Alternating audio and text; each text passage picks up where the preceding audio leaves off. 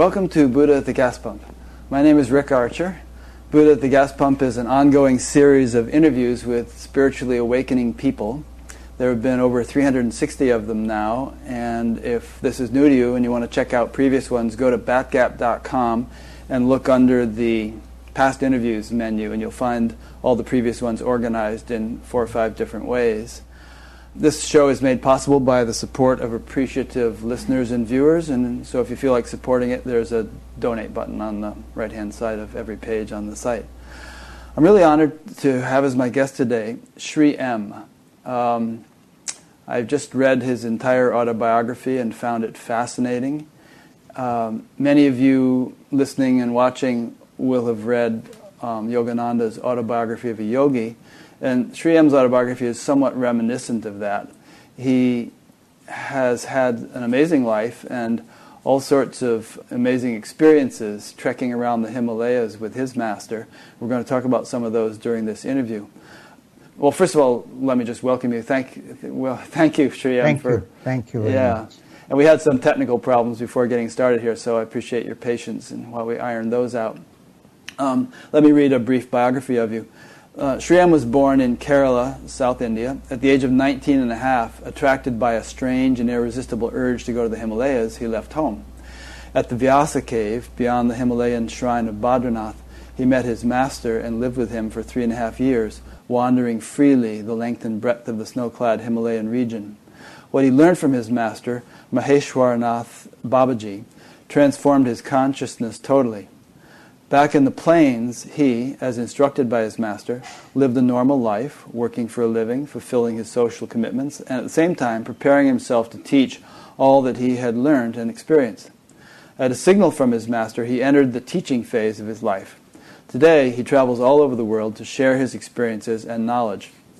Equally at home in the religious teachings of most major religions, Sri born as Mumtaz Ali Khan, often says, Go to the core theories of, are of no use.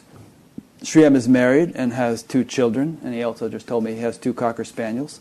Um, he leads a simple life, teaching and heading the Satsang Foundation, a charitable concern promoting excellence in education.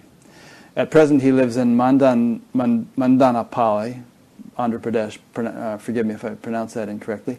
Just three hours from Bangalore, and he also just completed a 7,500 and something mile walk from Kanyakumari, which is the southernmost tip of India, to Kashmir, which is way in the north. And we're going to talk about that too.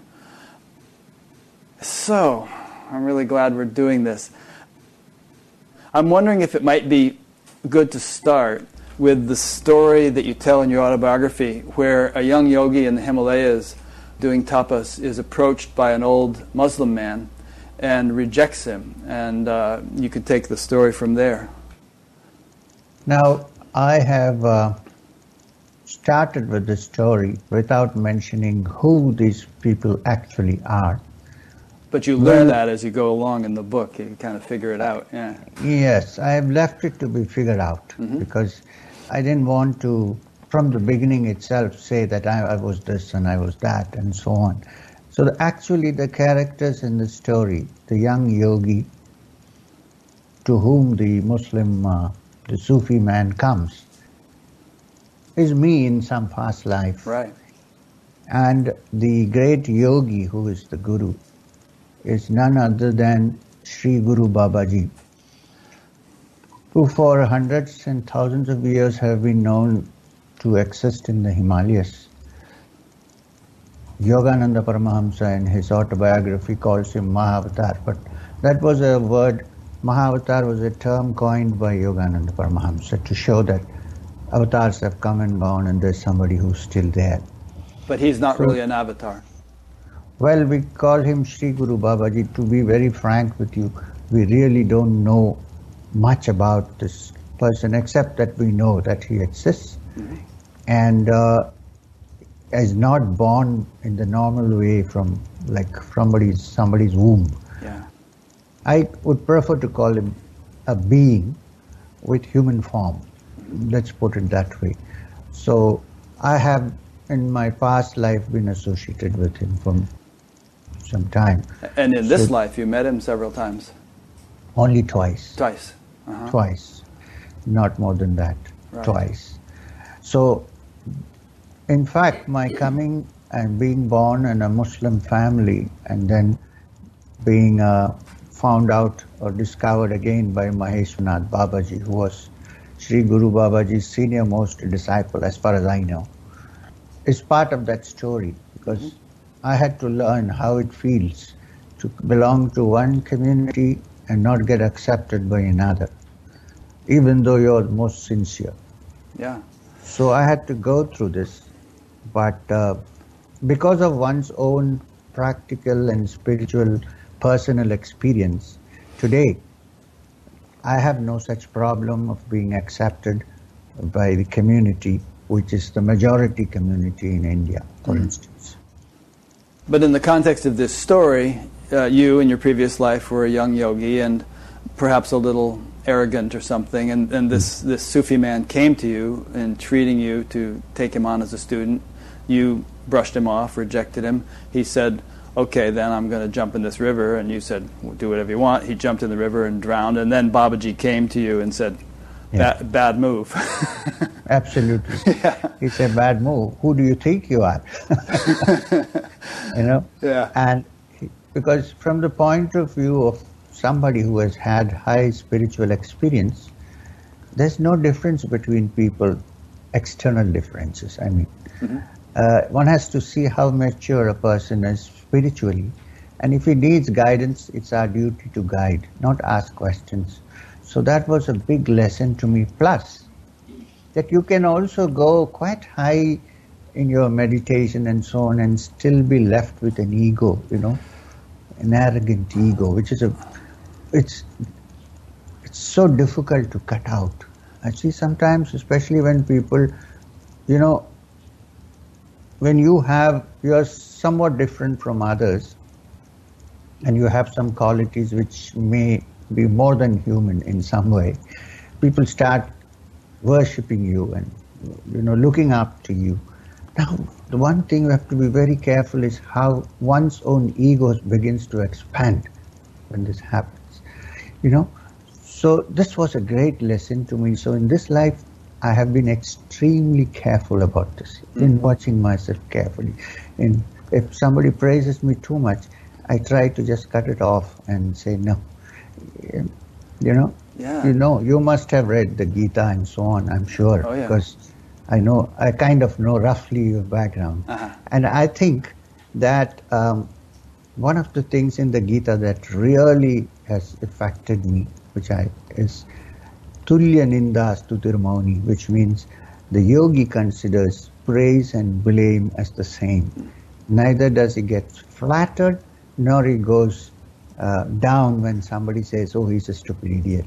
So this is something very, very important. Ah.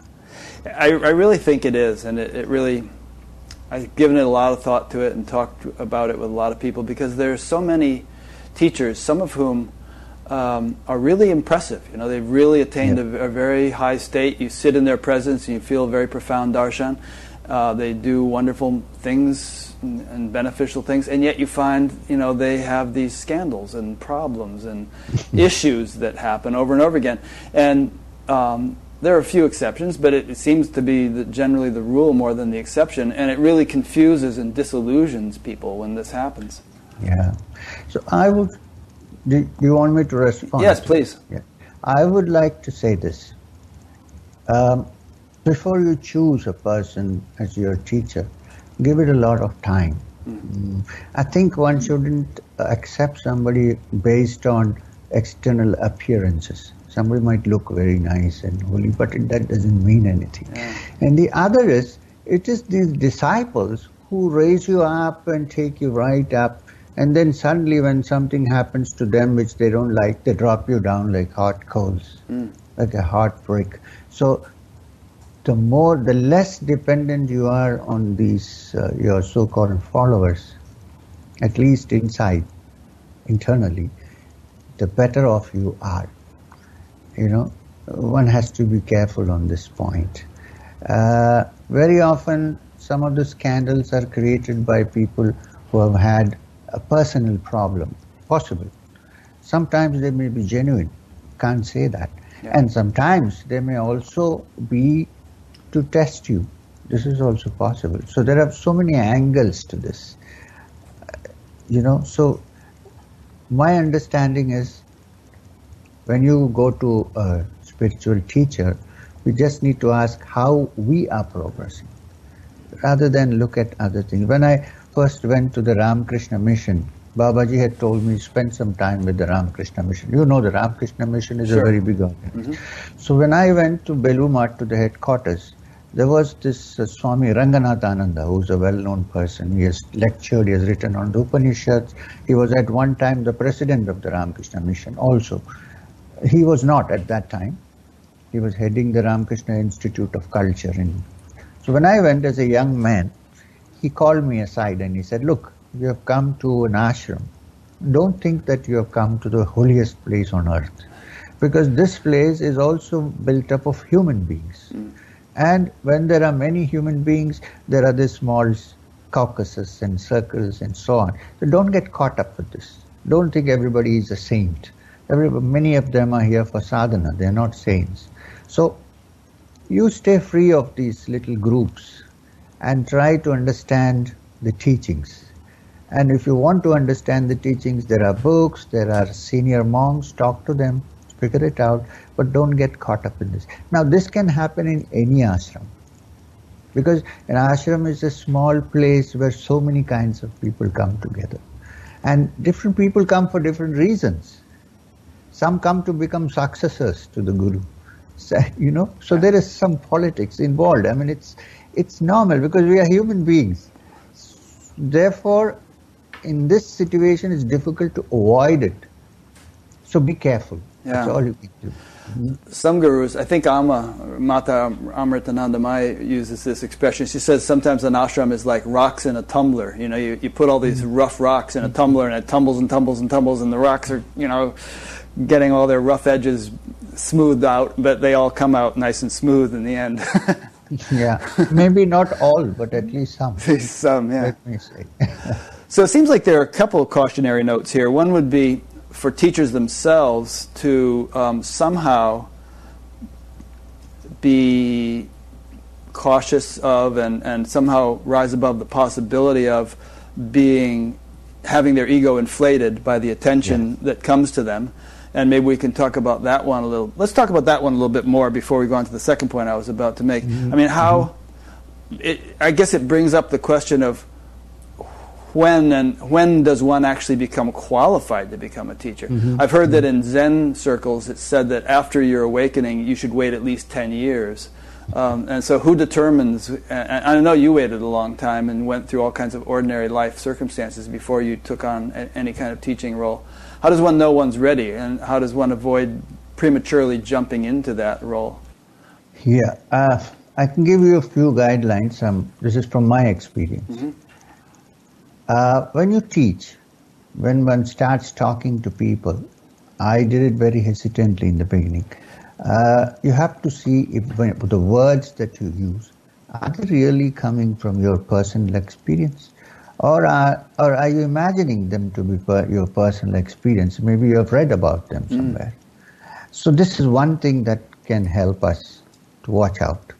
The other is some of the teachings are not meant for everybody. So when you say the same thing to a hundred people, there's a possibility that some people take it in one way and some people take. So we should have the capacity to judge what is to be said here and what is not to be said here, mm-hmm.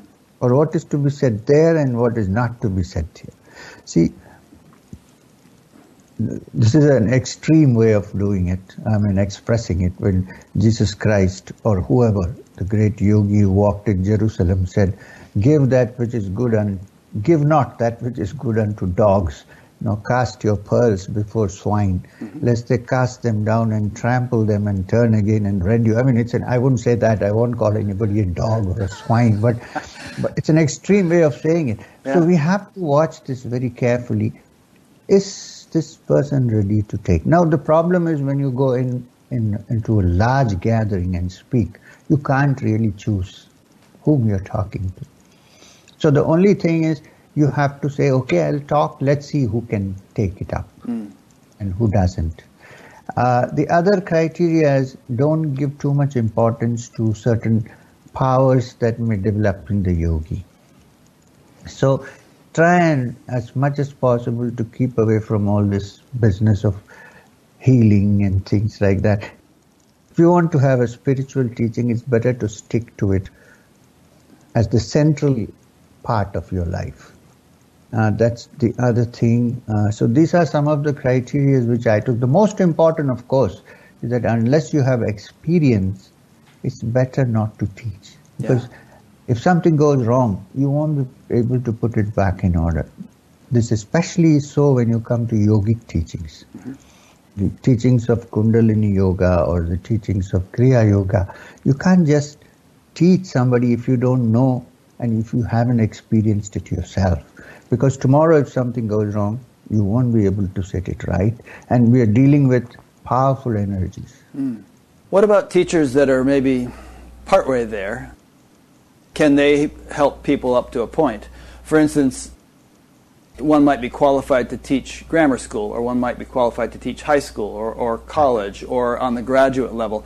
And um, you could be very useful as a grammar school teacher, even if you would not be qualified to teach at the college level. So, in, in, a, in the spiritual sense, do you, do you also see that with spiritual teachers? I think so. This is possible, provided they are transparent and sincere and clear and say, look, this I have not experienced this is very important. So honesty. Yeah, and, be very honest humility. about it. Say, yeah. See, this this is what it is said. I have, in fact, even in the Upanishads, when the great rishis taught certain things, they said, "I don't understand how to put this to you." Mm-hmm. Then what about us, ordinary yeah. people? So uh, we have to say that, look, this is how it is in the scriptures. This is the science. This is how much I have practiced. You can also practice it, but beyond that, I don't know. I remember a line from the Upanishads, I bet you you can pinpoint it, where there's some saying about ultimate reality, and then the saying is, yes. perhaps he knows, and if he doesn't know, then maybe exactly. nobody knows. exactly. It doesn't say nobody knows. Perhaps he knows, or perhaps he knows not. Right, right. so, this is from the Rig Veda. Yeah. It's about the creation hymn. Mm-hmm. You know, it says, in the beginning, what existed? Does this exist? Or did only the gods exist? Or was there nothing around? And then it says, who knows? Perhaps he knows who is the chief of the gods, or perhaps he knows not. See, this attitude is, should be something to be kept fresh in our minds. It shouldn't be uh, said, oh, this is Rigveda 2000 years ago, let's not forget it. No, no, no, this is so, so important. Yeah. So even the rishis who cognize the Rig Veda are admitting that they have their limitations. Absolutely. Everybody. I think as long as you have a human body, there are some uh, restrictions, there are some limitations, especially because you're talking about something which is beyond description. Uh, the Kena Upanishad, one of the most important of principal Upanishad says, this the word cannot express. Yadvachanabhyutitam yanavagavi, that which words cannot express. That alone is the Supreme Being, nothing that you worship here. Now this, is a very sweeping statement. So the one has to be very careful with this. Mm. I'm saying to, the key is to say, look, this much I know, beyond that I don't know, but these are the teachings. Practice it and find out for yourself. Yeah, on, uh, on a related note, here's something you said in your book. You said, No human being with a physical brain can ever be omniscient. Um, I and, believe fully. yeah. And actually, one thing related to what you just said is that, um, you know, teachers saying this much I know and that, that, that much I don't know. I, I sort of find it healthy in the case of most teachers if they have some kind of connection with a lineage or tradition. They give homage to a, a teacher and are not taking upon themselves the whole, yes, yes. you know, authorship of, of the knowledge. That helps. Yeah. That helps. Like I, I belong to the Nath Sampradaya because Maheshwar Nath Babaji was a Nath. Mm-hmm. And before him, his guru was Babaji, who has no Sampradaya. Mm-hmm. I mean, who has no, we can't say he belongs to this tradition or that. But I still feel I belong to that tradition of them. So when I teach, I usually say, this is what the teaching says. You know, and it's a deliberate attempt not to protect myself more than the teaching. Right. Mm-hmm. It's deliberate. I might have had the experience. And when I said, when I said in my book, which you said just now, that nobody is omniscient, omnipresent, omnipotent, this connects to your previous question in some way. Some, many disciples or many followers begin to consider a great teacher or someone who's become famous as omnipresent, omnipotent, and omniscient. Right. And then when they discover in life due to certain experiences that it is not so, then they get completely disillusioned. I've seen that. Mm-hmm. You see? So, yeah. Yeah, in fact, there was a woman that I was arguing with at one point that felt like her teacher was omniscient, and I said, "Oh, really? Do you think her te- your teacher knows what we're emailing about right now?" She said, "Oh, yeah, she's totally tuned in." And you know, then the woman ended up getting breast cancer, and she got very disillusioned because she felt like her teacher should have known it and should have said something and so on. And you know, I, just, oh. uh, you know, I, I hated to say I told you so, but there was that sort of feeling, you know. If you have a minute, sure. I, can I? This is an old happening which happened in Tiruvannamalai at the Ramana ashram. You know, Ramana Maharshi. Ramana, there was a young man who came to the ashram and uh, spent three days without food. And he was he was also in Maun, like Maharshi, he didn't speak. And then after three days, he sends a note to the Maharshi. He, he's also in Maun, like the Maharshi hardly spoke, Ramana Maharshi. He sends him a note saying, Look, I have been here for three days. Nobody asked me, Are you hungry? Nobody gave me food. And you, I've seen you every day. You didn't ask me either. And you're feeding monkeys. But what about me? I'm... And there's a beautiful answer given by Maharshi. He, he broke his silence to speak to this man. He said, if you didn't ask, how would I know? That's great. And there are people who think that Ramana Maharshi was omniscient. Yeah. I think he didn't think so himself. And yet, on the other hand, there were some instances where he knew something that would, it obviously took some deep ability to know. For instance, there was this man who was a painter, and he was painting uh, the cave that up, up above, and Vil, Vilpakshu cave, or whatever it was called. And Ramana was down in his ashram, and um, he was standing in the back of the hall during some ceremony that was uh, being held to commemorate some renovation that had taken place in the ashram, and he was feeling so bad that Ramana couldn't appreciate the work he had done in this other place. And so there was this whole story where Ramana wasn't supposed to go any place because his health was bad. And, and some attendants found him basically crawling up the mountain on his hands and knees, getting all cut and so on, to get up to that cave to, to, to see this guy's work and appreciate it. He had just picked up on his thought and felt compelled to go and, and give him that um, blessing. There are two points in this. One is the compassion of this person. so important. Yeah. The second is that doesn't mean always one knows. Right, right. It's one I, may, specific. one may not. Yeah, one may or one may not. It's natural. It's yeah. not as if it's built. The other is somewhere along the line. I think that people, Babaji used to say this to me. People have misunderstood the Vedantic dictum, which says one, that which when once known, nothing more remains to be known.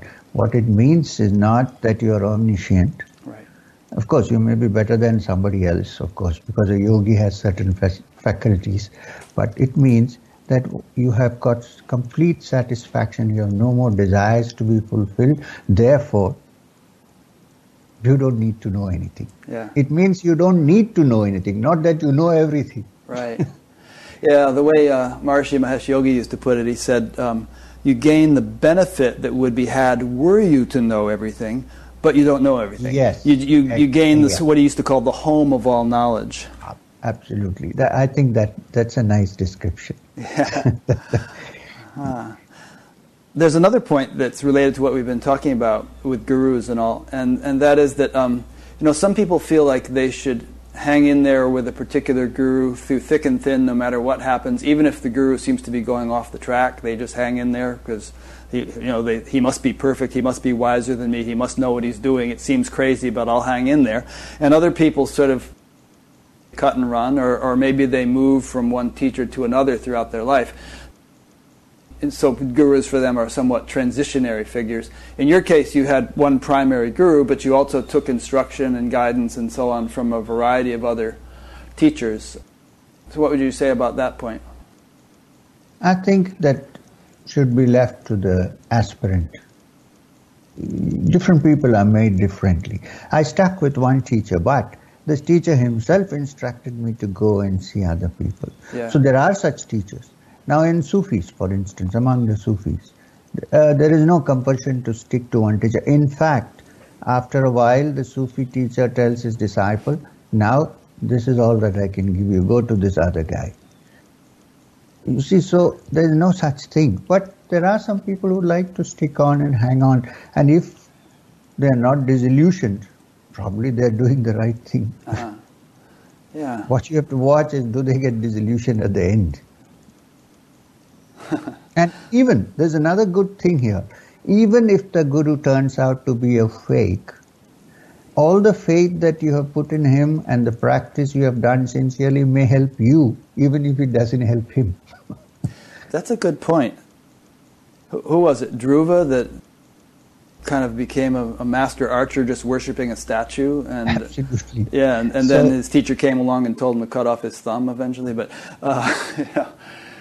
And we have in kerala we have a beautiful story about you know the nambudiri brahmins of kerala mm-hmm. were supposed to be experts in uh, mantras and snake charming and you know snake poison and so on so the story is a man who belonged to a very low social scale came to him and wanted to learn how to revive uh, a person who was bitten by a snake. Mm-hmm. So this guy was uh, very upset with him, and you know he was standing outside, and he said, "Hey, Mata Kushmanda" in Malayalam, which means "oh, rotten pumpkin." He doesn't know what he's asking for, you know that kind uh-huh. of thing. This guy, in his innocence, thought that it was a mantra. Uh-huh. So he went away into the forest and sat somewhere and near the river and chanted it for a number of years.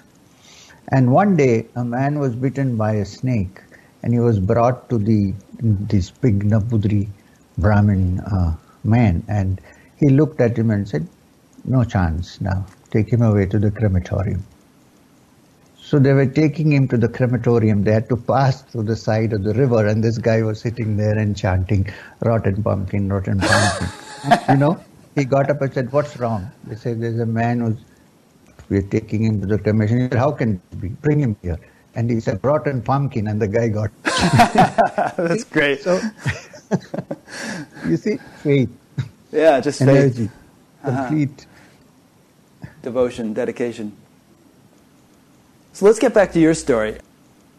We'll pick it up in your autobiography. So you were the yogi in the Himalayas. You you were Babaji said you made a big mistake rejecting this guy. You should you you need to sort of you do the yogic kriya to leave your body now and you'll be reborn. And you were reborn as a you know in Kerala in a Muslim family. And at the age of twelve or something, you saw this impressive Nine. man standing under a tree in the backyard. Nine years. Nine years. So there was this man who turned out later to be Maheshwar Babaji. Not Guru, Sri Guru Babaji, but no, no, y- no. your teacher, Sri Yeah. Guru Babaji's student. Yes. And he spoke to you briefly. And what happened at that conversation? You mean when he met me at the age of nine? Yes. Yes. Now, it was in the backyard of our house under a big jackfruit tree. And uh, the first thing he asked me, you know, I was very frightened in a way. There was a stranger, a very tall, big man standing with matted hair. I've never seen anything like that. so I was very nervous. So the first thing he asked me was, Do you remember anything? In Hindi, he's kuch yaad aaya? Well, we all speak Urdu at home, even though I was born and brought up in Kerala because of the background. Right. So I said, I, I don't remember a thing. I don't remember anything. I was wondering what, remember what. So he touched my head with his hand and said, Over time, you'll get to know. So this was the only experience I had at that point. And then he told me to go back home and I was walking across, and when I tried to turn, I could not bring myself to turn. There was something which was stopping me from looking back. To see if he was there. Yeah. yeah. And then I reached the kitchen and then turned around and he was gone. Mm-hmm. So I still think he went out. There was a small gate near the compound mm-hmm. wall, so probably he did. But the thing was, from that day, in the night, middle of the night especially, I used to be kind of woken up from sleep as if it's not as if there was a presence, but something woke me up, and I would then lie down and keep looking at my navel uh, in the Nabhi area, and there would be some kind of a light coming there, and it would spread over my body, and it was very blissful. So I had many such experiences every night. That I think that was my spiritual preparation and that was a spontaneous meditation because I had not studied anything about meditation till that age. So this went on till I reached my, finished my college, school, college. I had several experiences. Meanwhile, if you read the autobiography, I met many holy people around, saints and yogis. And then I got this compulsion to get out. I felt like a bird in a cage, you know, kind of caged in. I wanted to just break and fly. Uh, and there was this Himalayas beckoning me, of course. I didn't even know I was going to meet uh, Maheshwaranath Babaji. I only knew that something was on and something was there, uh, and I had to go. I had to get out of the situation. And you had the sense that maybe you weren't looking for someone specific to meet, but you had the sense that there must be these great beings in the Himalayas. Yeah. you would heard the stories, and you just had to go and find out. Right. Yeah. That's right. I had heard, I'd read, by the time I had also read the autobiography for Yogi. Sure. And I thought there must be some yogis up there in the Himalayas. I didn't expect to meet Babaji, but somebody must be there. And so I went, I went to many ashrams, you know the story. I met many people, but I was not fully satisfied. I kept going. In fact, Swami Chidananda was the head of the uh, Divine Life Society at that point in uh, Rishikesh. And he told me one day, I don't think you stay here. I don't think this is enough. You're looking for somebody high up there, upper reaches. And he warned me, but be careful, there are lots of fakes around. So yeah. I remember even one very respected person said, "Oh, don't believe all those stories. You know, there's just a bunch of hashish smoking, you know, yes, sadhus. You're not going to find anybody remarkable Absolutely. up here. And, and, you were getting pretty discouraged. In fact, you were just about, I think you said in your book, you were about to throw yourself in a river and, uh, and just, you know, give up the ghost. And then at that final moment that evening, you met Babaji. You, you met Babaji. Yeah. I was contemplating suicide because right. I thought, you know, you have burnt your boats burnt your bridges or whatever the expression is. And then you come here and you find there's nothing here. I mean, what will you do? I thought maybe this body is not suitable this mm. time. And especially the person who discouraged me was a high up priest in the Badrinath temple, and so I thought he must be knowing, he mm. must be speaking the truth. So that's when I met uh, Babaji again. Can you recount that experience of when you first met Babaji again? And keep in mind, people listening, that we're not referring to Sri hmm. Guru Babaji, who Yogananda talked about in his book. We're talking about his student, but we, we, are going to keep using the name Babaji because that's how you refer to him. Maheshwaranath Babaji. Yes, but right. when I say Babaji, I mean him generally. Right, right. Yeah. yeah. So it so happened it was evening time and I had passed the Vyasa Gufa and gone up. So I was coming back. I was looking down at the Alaknanda. The river there is called Alaknanda. It was beating down on the rocks, and I said to myself, half a second, half a minute is enough to take your life here if you just jump in. So then it occurred to me, let me go back to the Vyas Gufa, which is a little further down. That's Vyasa's cave? Yeah. Right. And now it's become terrible. The other day somebody went and said, there are hundreds of people there, and there's a priest who has set himself up. There's no way you can sit here. In those days, there was nothing, it was just a small cave. Hmm. So I went back and said, Let me meditate for a while before I decide. Something may happen, who knows? So I went back, and before I reached there, as, as soon as I reached there, I saw a fire on the in the mouth of the cave. Now, you know, generally sadhus, especially those with the Nath Sampradaya, they have fires always. They're called dhunis, dhunas. So I thought there must be somebody inside. There's a fire here because when I went this way, there was nothing. So I slowly edged myself into the cave and Babaji stood up. The moment he stood up, that image flashed in my mind when I was nine years old. The same tall person with just a small cloth, matted hair, and that big Rudraksh which was on his neck. You know, it was the same. And then he stood up, and his first words that he said was, Oh, so you have gone around window shopping and come back to me. I mean, he didn't use these words, right. but he said, Acha ghum phir kar phir hamare paas pahunch gaye. So I said to him, Babaji, I don't think I'm going to leave you forever. Mm. Believe me. And he laughed and he said, We'll think about it. in, in Hindi, he said, Dekha jayega. We'll see. uh, you know, one thing that amazed me about your book, did you keep a diary while you were no, going through all these no. adventures?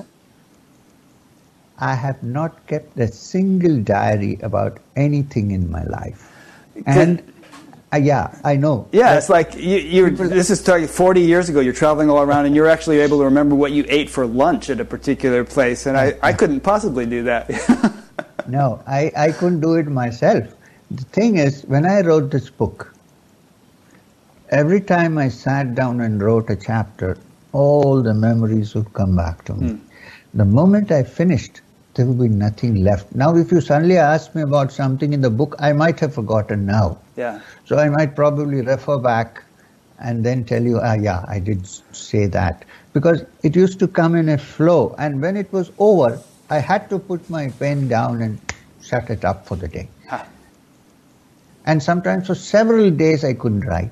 But when it came, I had to stay up the whole night because it was like a possession kind of. Please don't mistake me. I was not. No, I understand. Yeah, you were just the creative surge that you had to. Yeah. And then all details, which shocked me myself. I was shocked that I could remember because I'm very bad. My memory is terrible even today.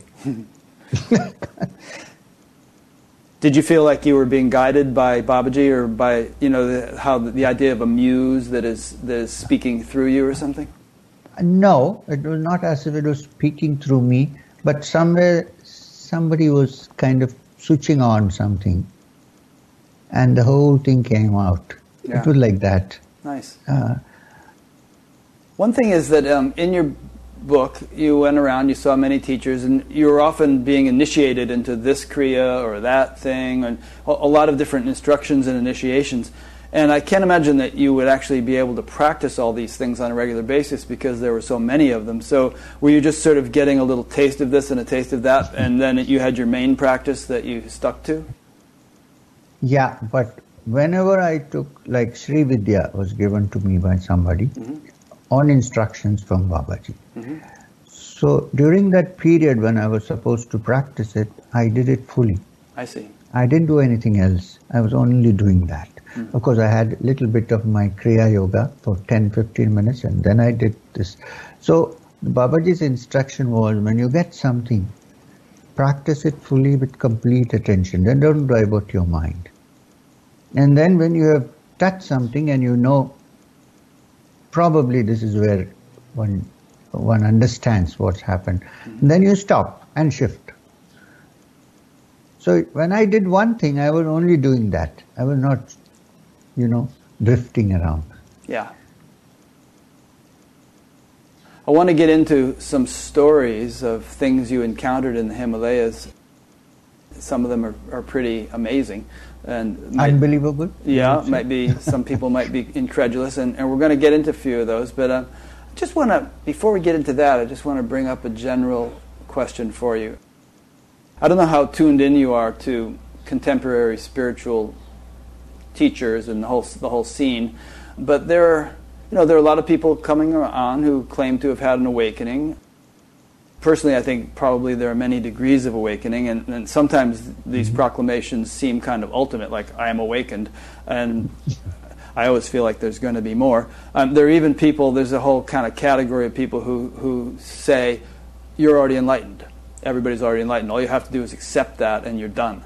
Um, and whereas I have a much more progressive, incremental understanding of things, that there's a vast range of mm-hmm. potential spiritual development, and virtually nobody's done because there's always something more. Um, so I, am kind of interested in the idea of a roadmap of higher consciousness and, and the, sort of what the range of possibilities mm-hmm. is. And I think it would be valuable for people to understand that in general. Firstly, because it's inspiring if you realize what's possible. It's like, whoa, you know, that, that could be my experience in life. And secondly, because it perhaps might safeguard the path and prevent people from getting sidetracked in things which really ha- don't have that much relevance to higher states of consciousness, but which seem interesting or flashy and so on. And also mm-hmm. because, just a final point, just because it would safeguard people from feeling like they're done when, relatively speaking, in terms of what's possible, they might just be getting started. Right. what do you have to say about all that? yeah, I think so myself in some ways. The great thing about the spiritual field is that it's actually unending. It's, it's not as if you do and say, oh, this is over. It's never over. It's, it's vast. It's like the Milky Way. So when somebody says, I'm done with and it's over, I feel a little not so happy with that situation. Yeah. I think, yeah, maybe he's done with something. Yeah, okay. There's something more. You understand? The important point about not being sidetracked you may have some visions, you may have some colors, you may hear some sounds, and then if you think you have done everything possible, you're not. I mean, this is just, I always tell people, do you have as many visions as somebody who has had LSD? No.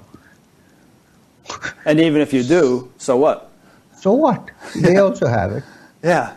Well, this is apart from the fact that when talking about samadhi, and different ways of getting into samadhi. Patanjali in his Yoga Sutra says that chemical uh, process is also possible.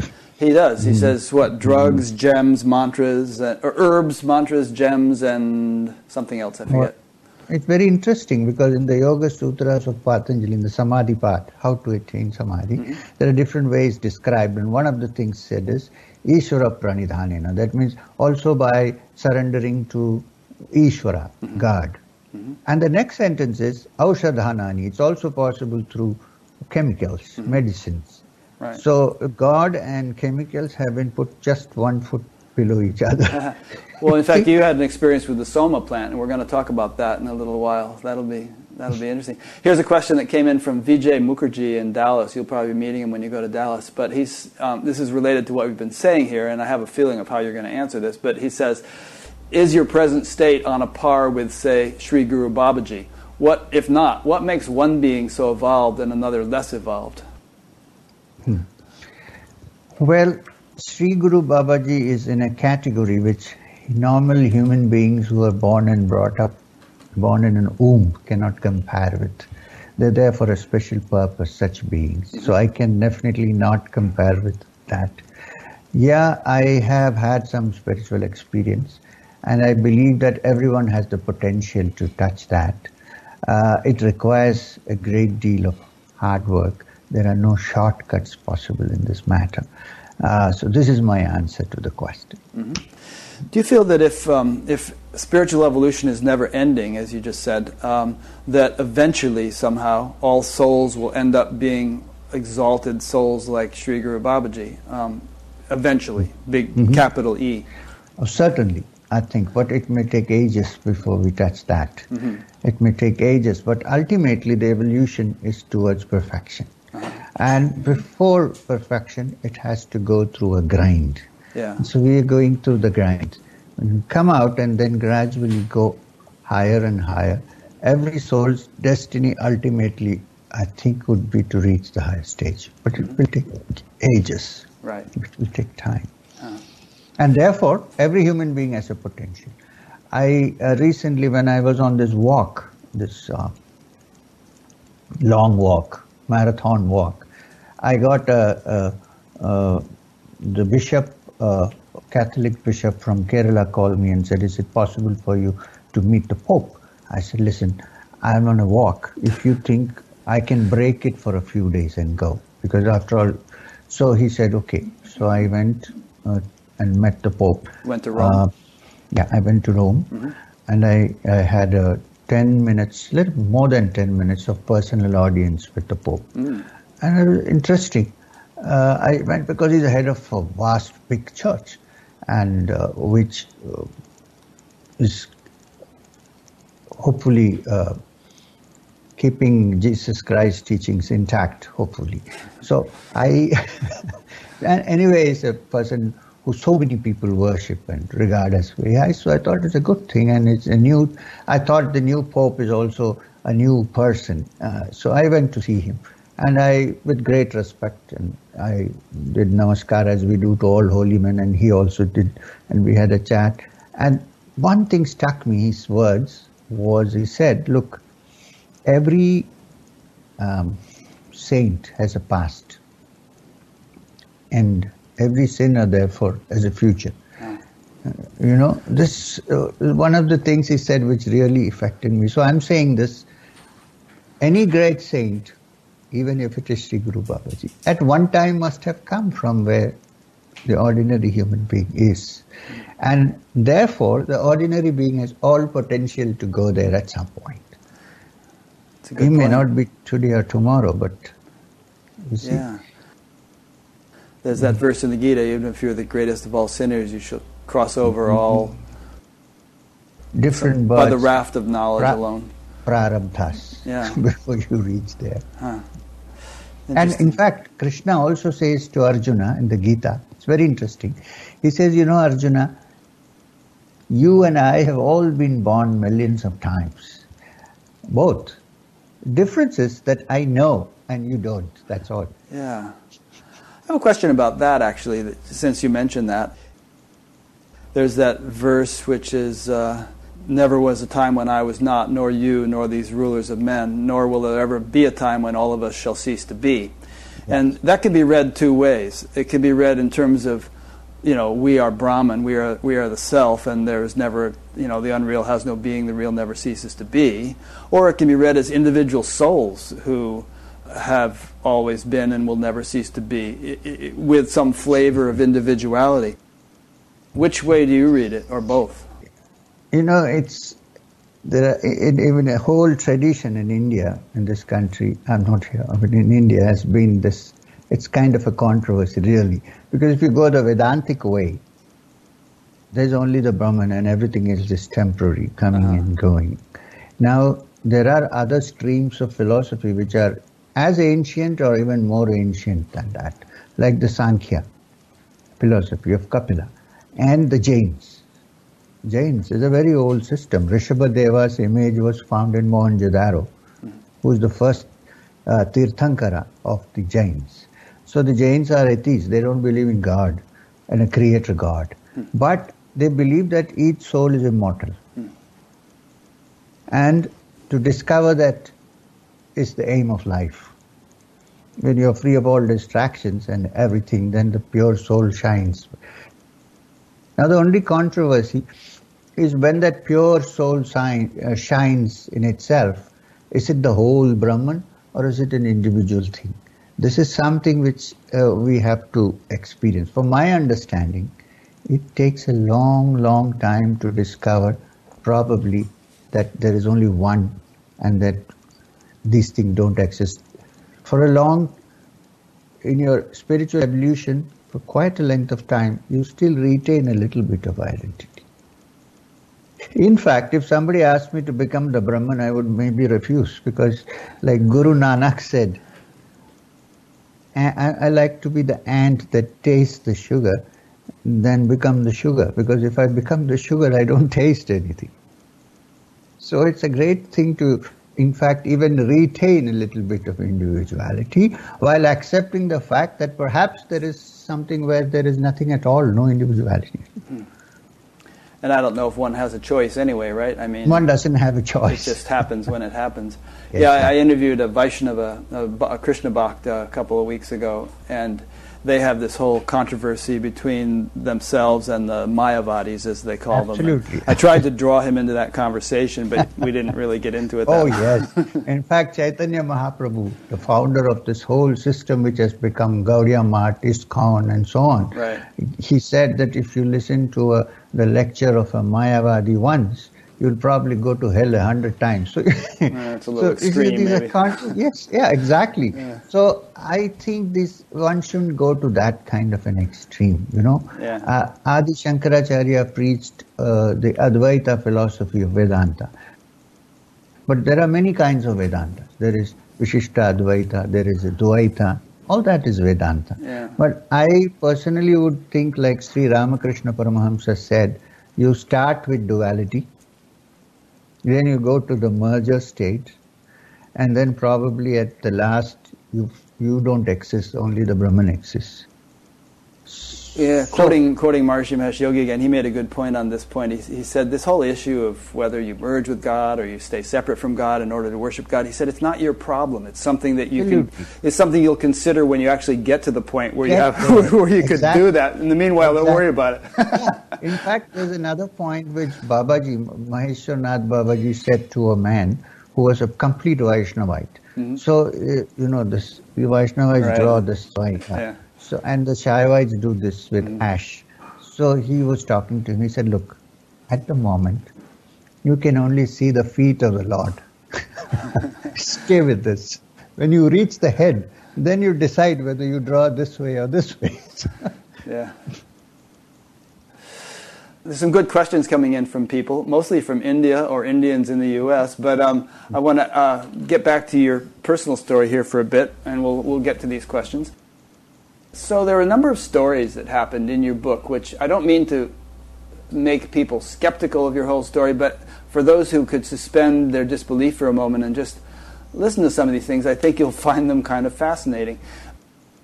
And I've just picked a few that jumped out at me. And um, for instance, now there was one where you had a fever and you were lying in a cave or something, and some might attribute this to you know delirium from the fever, but um, you actually had the experience of apparently a yeti coming in, uh, you know, a so-called abominable snowman coming into the cave and offering you some kind of cure for the fever. Touch on that one. Yeah. Now, the thing is, I didn't say or think that it was a Yeti till the last when Babaji suggested Uh-huh. that it was so. I didn't, I didn't have any such idea.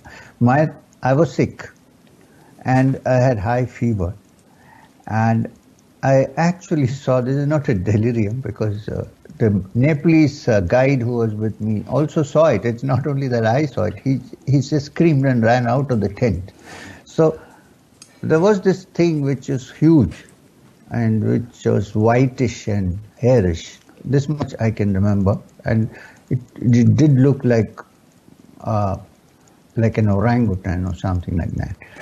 And it came close and it made a peculiar nasal uh, whining kind of noise. I thought it was trying to say something. I was scared, but I was not scared enough to run. And anyway, I was very sick to get up. And it put something very, very extremely sweet into my mouth. It pushed it in. And then it just, this Nepalese guy started screaming and he just went away. But the thing is, the point is that the thing which was in my mouth was there for quite some time. It was not an illusion, that thing which was in my mouth. And uh, my fever came down from the next day onwards. This, is, this is a fact. These things are facts. And then I had no idea what this was and who this was. So later on, when we were going back, I told Babaji, Babaji, you know, he said, look, don't discuss it with people because nobody will believe this. Just leave it alone. So I said, what do you think it could be? He said, there is, there are being still a species which is neither human nor ape. The forgotten species. Rarely in some areas they still do exist. And people call them Yeti and various things, you know, abominable snowman. Hmm. The, the names are not important. He said there is a species that still exists. It's almost gone, but there are few. And they're wise, they're intelligent. It's not that they're not intelligent. And this guy was trying to help you. Yeah. Well, they must be very intelligent if they knew if they knew that you were sick in the tent Yeah. and, and they had some kind of medicine, Medicine. that they could actually give you. It must be a very evolved species. Yeah. So I don't know. When people ask me, oh, did you see anything? I said, I don't know. This is my experience. Yeah. So you call it eti, you call it what you want. And from Babaji's uh, description, I believe that there must be some species which has, you know, the the uh, Darwin has gone a lot of things about evolution, but the missing link has still not been properly solved. It's possible. Yeah. Okay. Now here's another interesting chapter in your book. There was a chapter called Kedarnath, opening the channels, Mhm. and uh, perhaps you could discuss a little bit of what happened in that chapter. You know, Babaji wanted me to speed up a little bit of my cleaning up of the inner channels. And he said that the work that you have to do, I think we can't wait for another two lives to get it clear. So there are other ways of doing it. Well, it has its plus and minus, but I'm taking the risk. Are you ready for it? I said, Babaji, I have completely surrendered myself to your hands. Whatever you say, I'm ready to do. So he sent me into that little cave.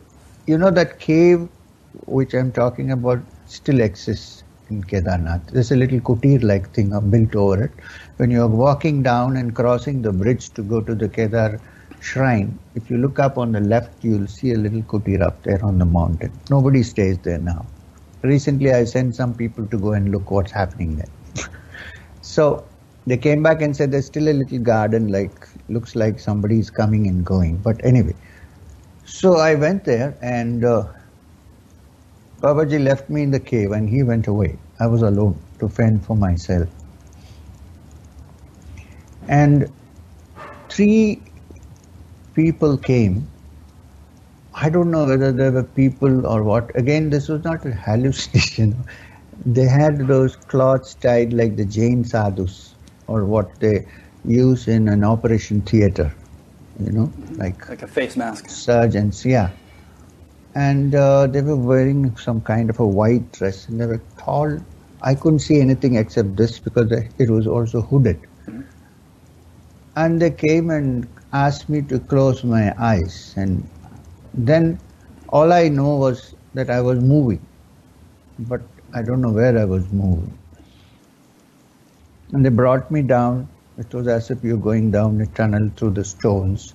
And then I came into a small room when they removed the, uh, the Blindfold. blindfold which they had done. And I saw that there was nothing in the room. It was an oval room.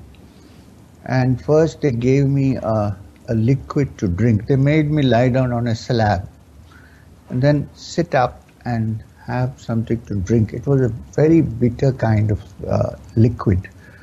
Uh, it, it was very greenish and probably herbal. So I drank it and then they made me lie down. When I drank it, my whole body started kind of, Convulsing. yeah, kind of conversing and little painful. They made me lie down, and there was a round kind of a thing like a, I don't know how to describe it. It was like a helmet, like a big helmet with a round bottom to it, and there was some uh, electric, uh, not some cable-like thing coming out of it. So they fitted it some bit here and here, here and here, and then they didn't make. Uh, there was no injury. It was fitted on the top, and then I lay down. And then I had some experiences, which for the first time I was experiencing that I was outside my body and looking down at myself. And then from there I was taken somewhere and uh, given some instructions. And then I was brought back. And then I can't give you the time because it seemed the time had kind of in a different dimension time. Kind of, I came back, it was like a jet lag. I'm back. And then they took this out, and then they again blindfolded me and got me out of there. So I went in front of the kutir where Babaji lived and I bowed down to Babaji and said, it's done. So he called me and checked me here, or there. Okay, go and do your kriya in the evening, he said, we'll see. So after that time, for a long time, whenever I did kriya, at the end of it, I felt like lying down in shavasana and I would slowly get out of the body and look down. It went on for some time and then it slowly subsided. I think you said that after that procedure, that there was a, kind of a deep, clear unity to your experience too. Every, Yeah. Everything was unified. Yeah, that's true. There were certain facts and certain experiences which I couldn't bring together in one piece. And after this, it was as if they were all put together, like Yeah. the jigsaw puzzle. Huh. I saw everything clearly, kind of. And I thought that it might have probably taken me many lives to get there if they hadn't done some kind of a procedure. Hmm. Do you have any idea who these beings were and where they are from or anything like that? Babaji never said anything about this except to say that they were not from the earth. Meaning they might be from someplace physically distant or from a more subtle realm, celestial be- realm or something. I've never followed this up, but from my experiences later on in life and having understood various things, I think they could have been from uh, another realm. Uh-huh. Okay.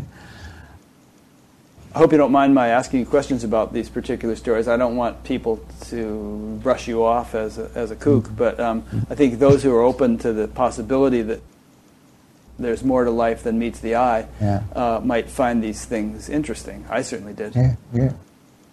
True. Yeah. I agree because you know it's so so funny to think that you are the only living being on this earth. I mean, on this uh, universe. It's so ridiculous if you come to think of it. We are smaller than the smallest speck of sand when you compare with the whole Milky Way, Oh yeah. and yet we think that anything that has to be there should be here. Yeah.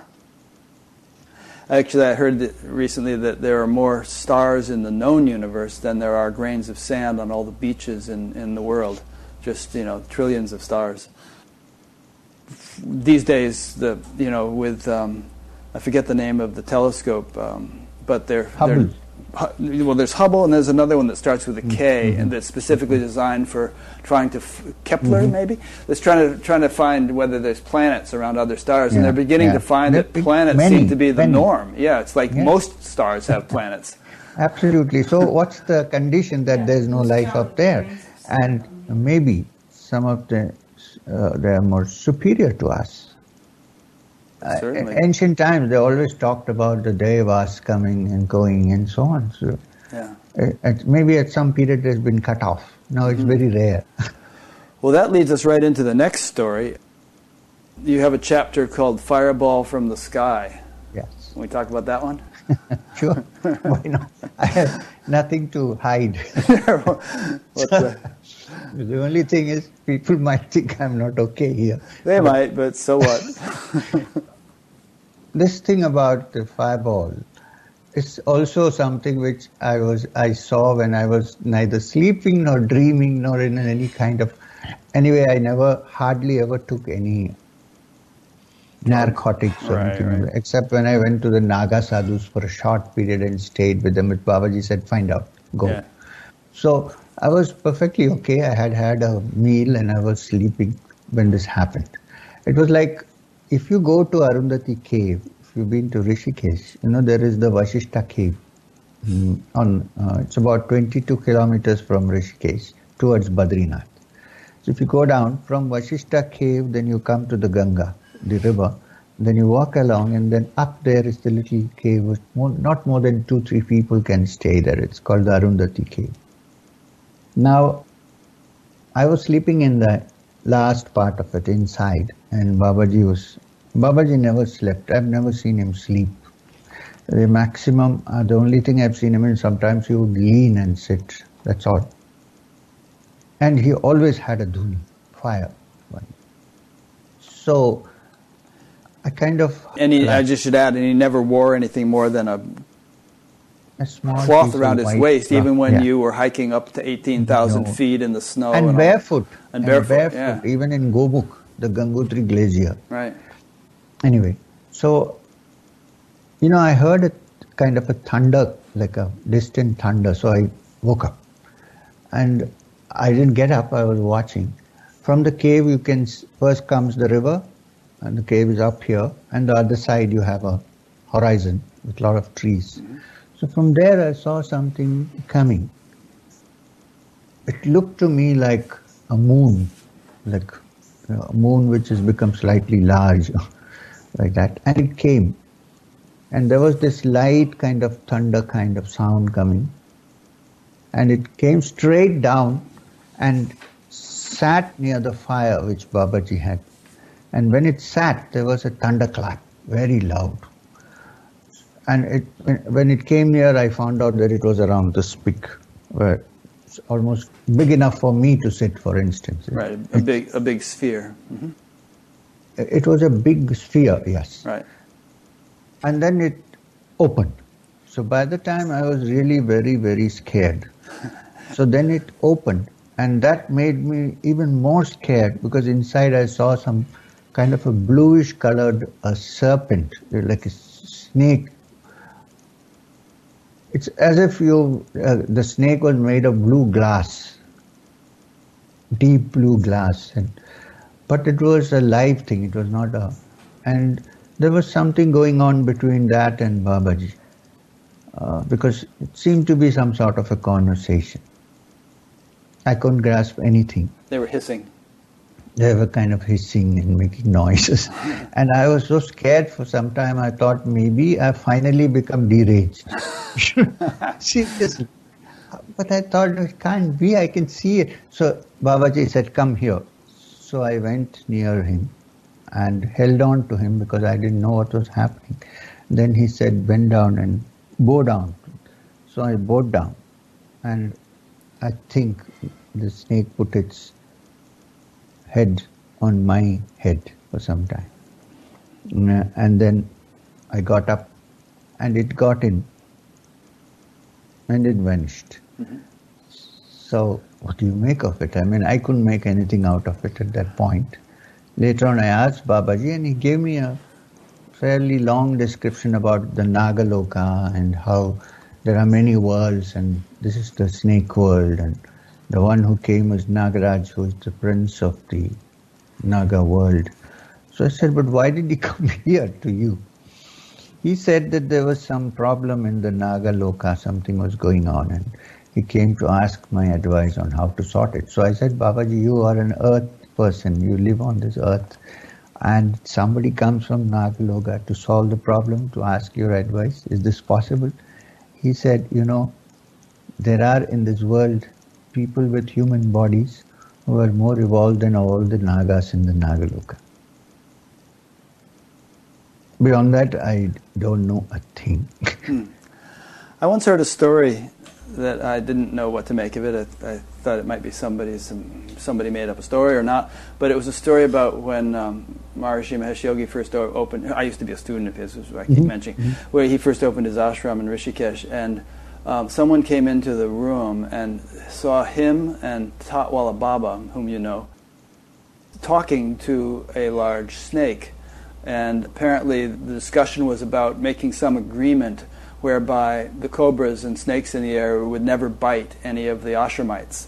Mm-hmm. And, and apparently that never happened. Nobody ever got bitten by a mm-hmm. snake. And I, it was one of those far out stories. that I thought, well, mm-hmm. who knows? I don't know. Well, I would say it's it's possible.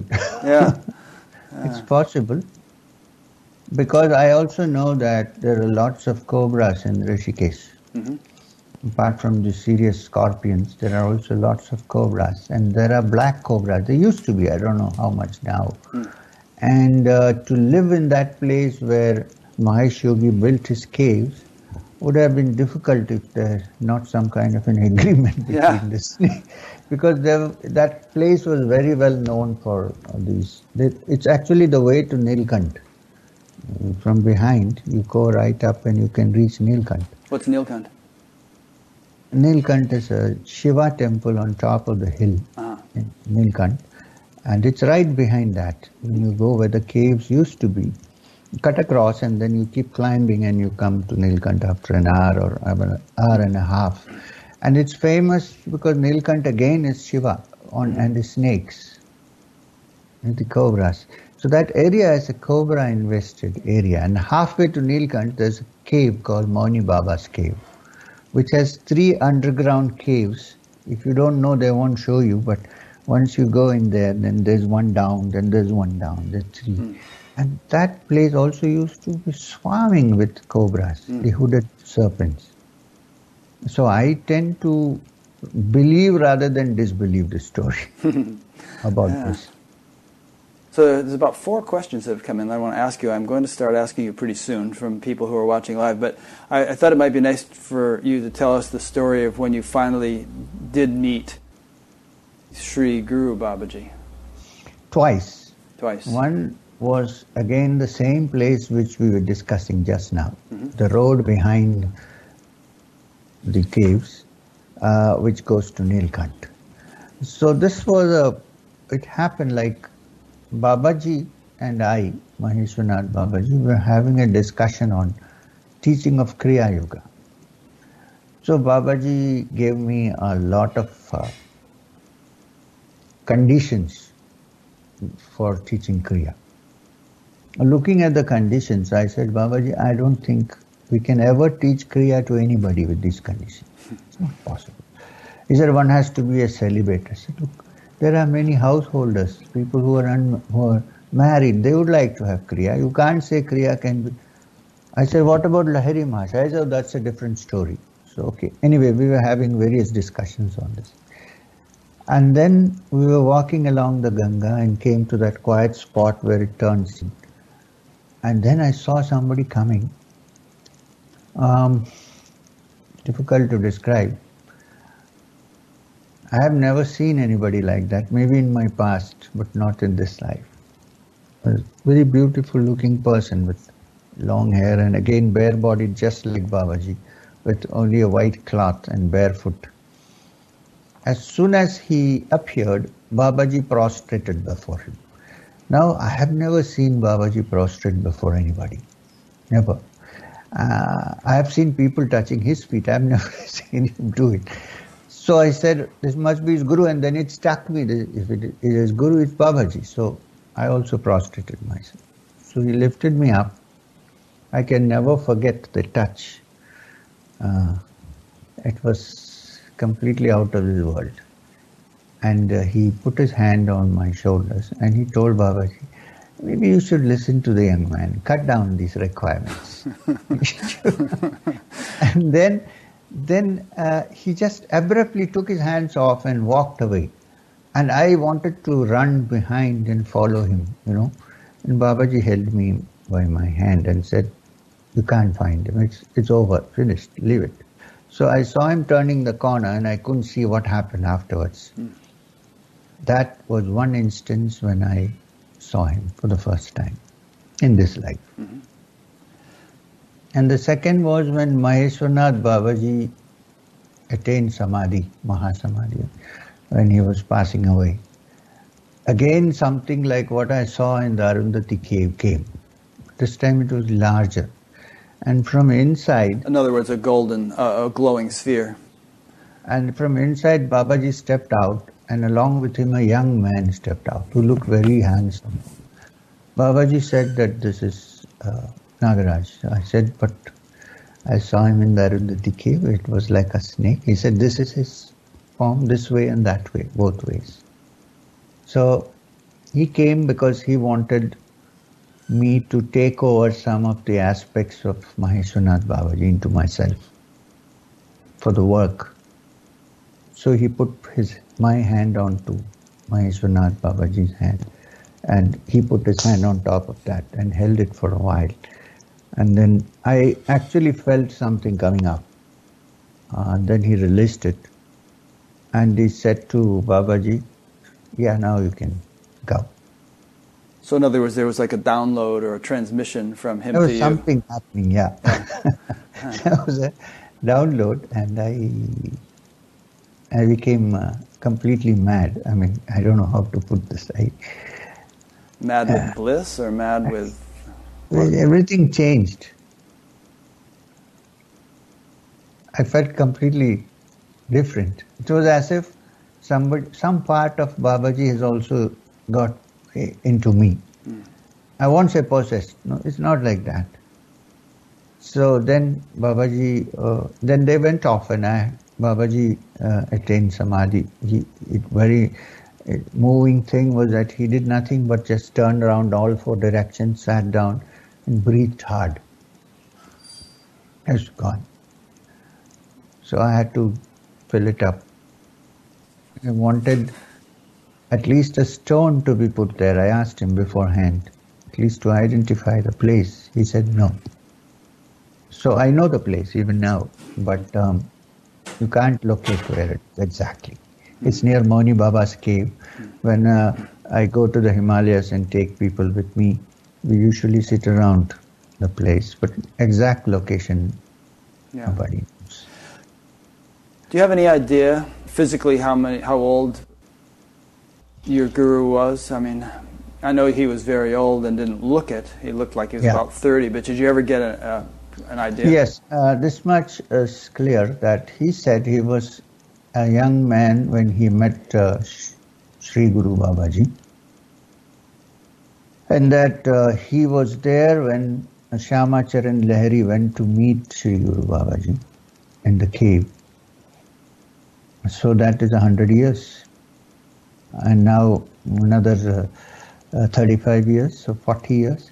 So I think easily he could have been, from my understanding, about 150 years or so old but he looked like uh, 30, 35. It's quite young. Yeah. Mm. And he hardly ate anything. He would drink water also very less. And uh, I somehow felt that he didn't need food, but he just ate sometimes when people offered him. Mm-hmm. So it's like that. Nice. I find all this very inspiring and interesting. I, I mean, some people might accuse me or us or anybody who finds this interesting of just being sort of fascinated with flashy stuff, which doesn't have concrete relevance to one's personal awakening. But I, I think, it, in my opinion, it does because I think that, as we've said earlier, the range of possibilities and the extent of potential that, that, dwells within us is really vast. And if we dumb it down to think to say, well, it's just this or it's just that or you know you're already enlightened or whatever, then we're doing ourselves a disservice.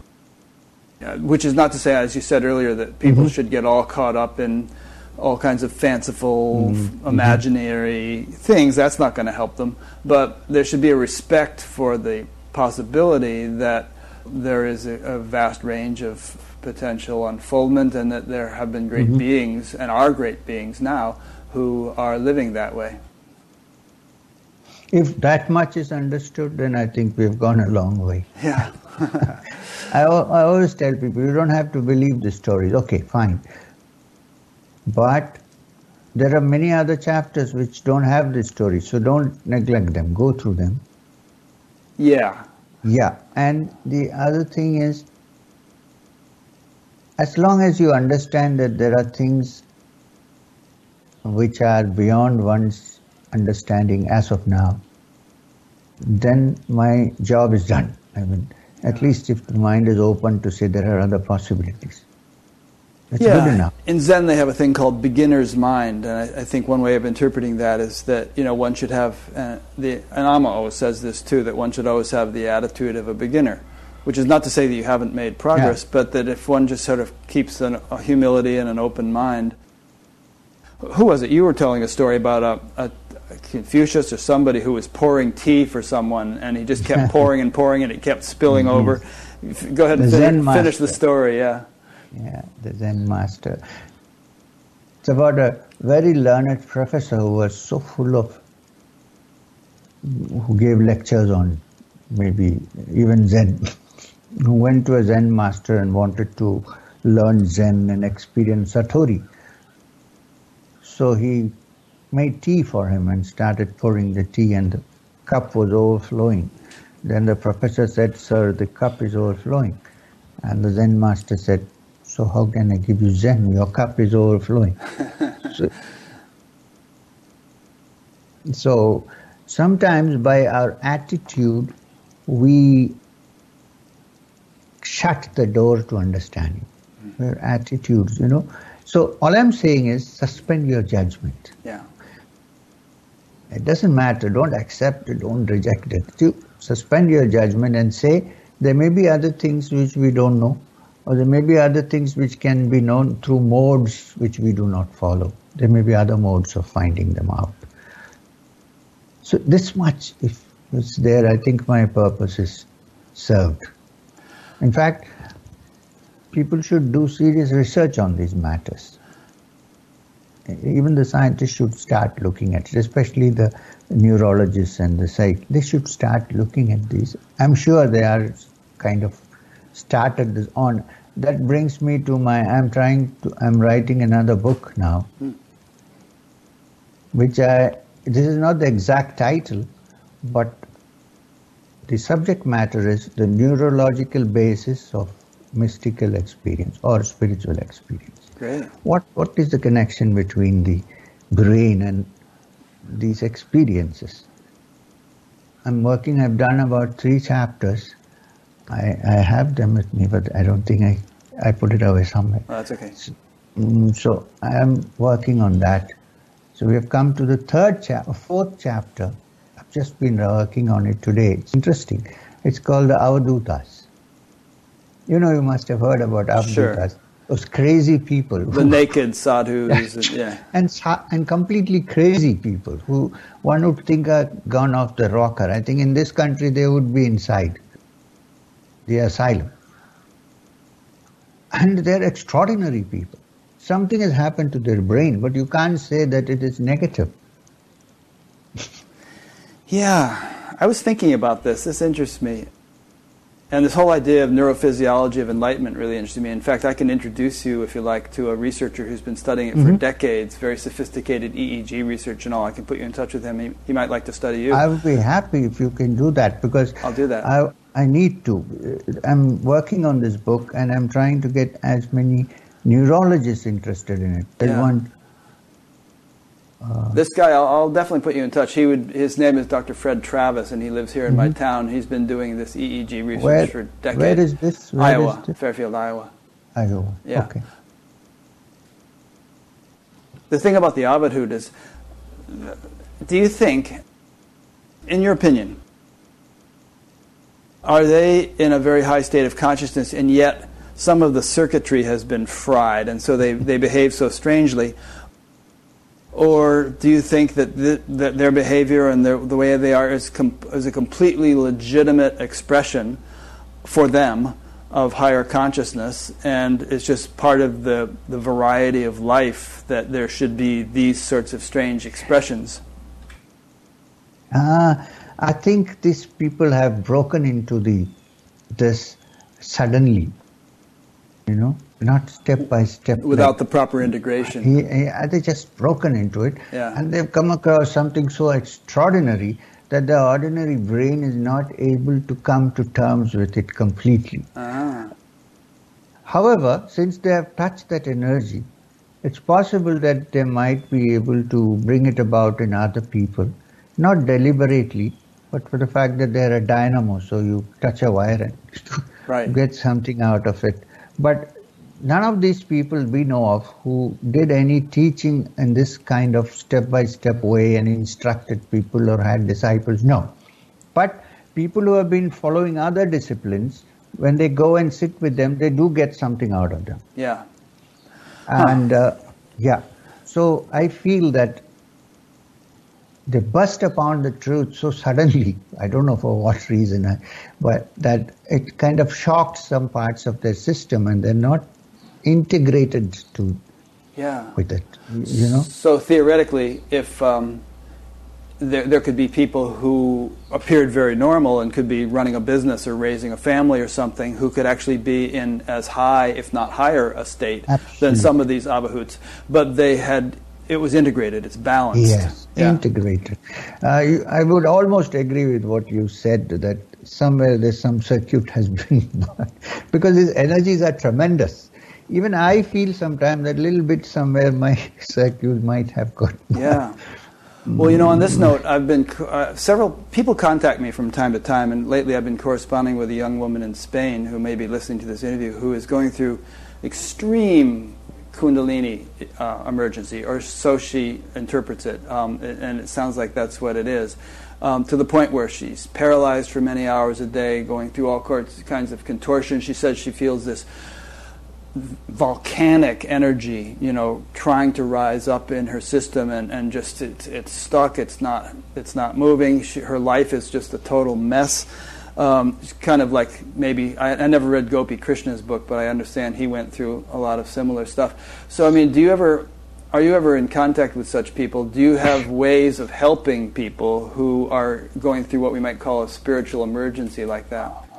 I can say that only case by case. I can't make a general statement on mm-hmm. this.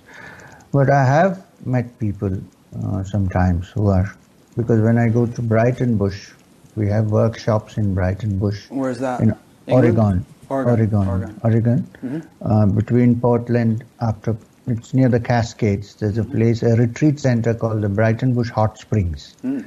Ram Dass used to go there before. You know Ram Dass. Sure. Hawaii. Yeah. Neem, Neem Karoli Baba's. Yeah, yeah, yeah, yeah. So I go there for the last 11 years. Every year I've been doing a retreat there. Uh-huh. I, I, just came back from there, mm-hmm. here. So I haven't met uh, too many, but a couple of people who have had this problem. Really bad?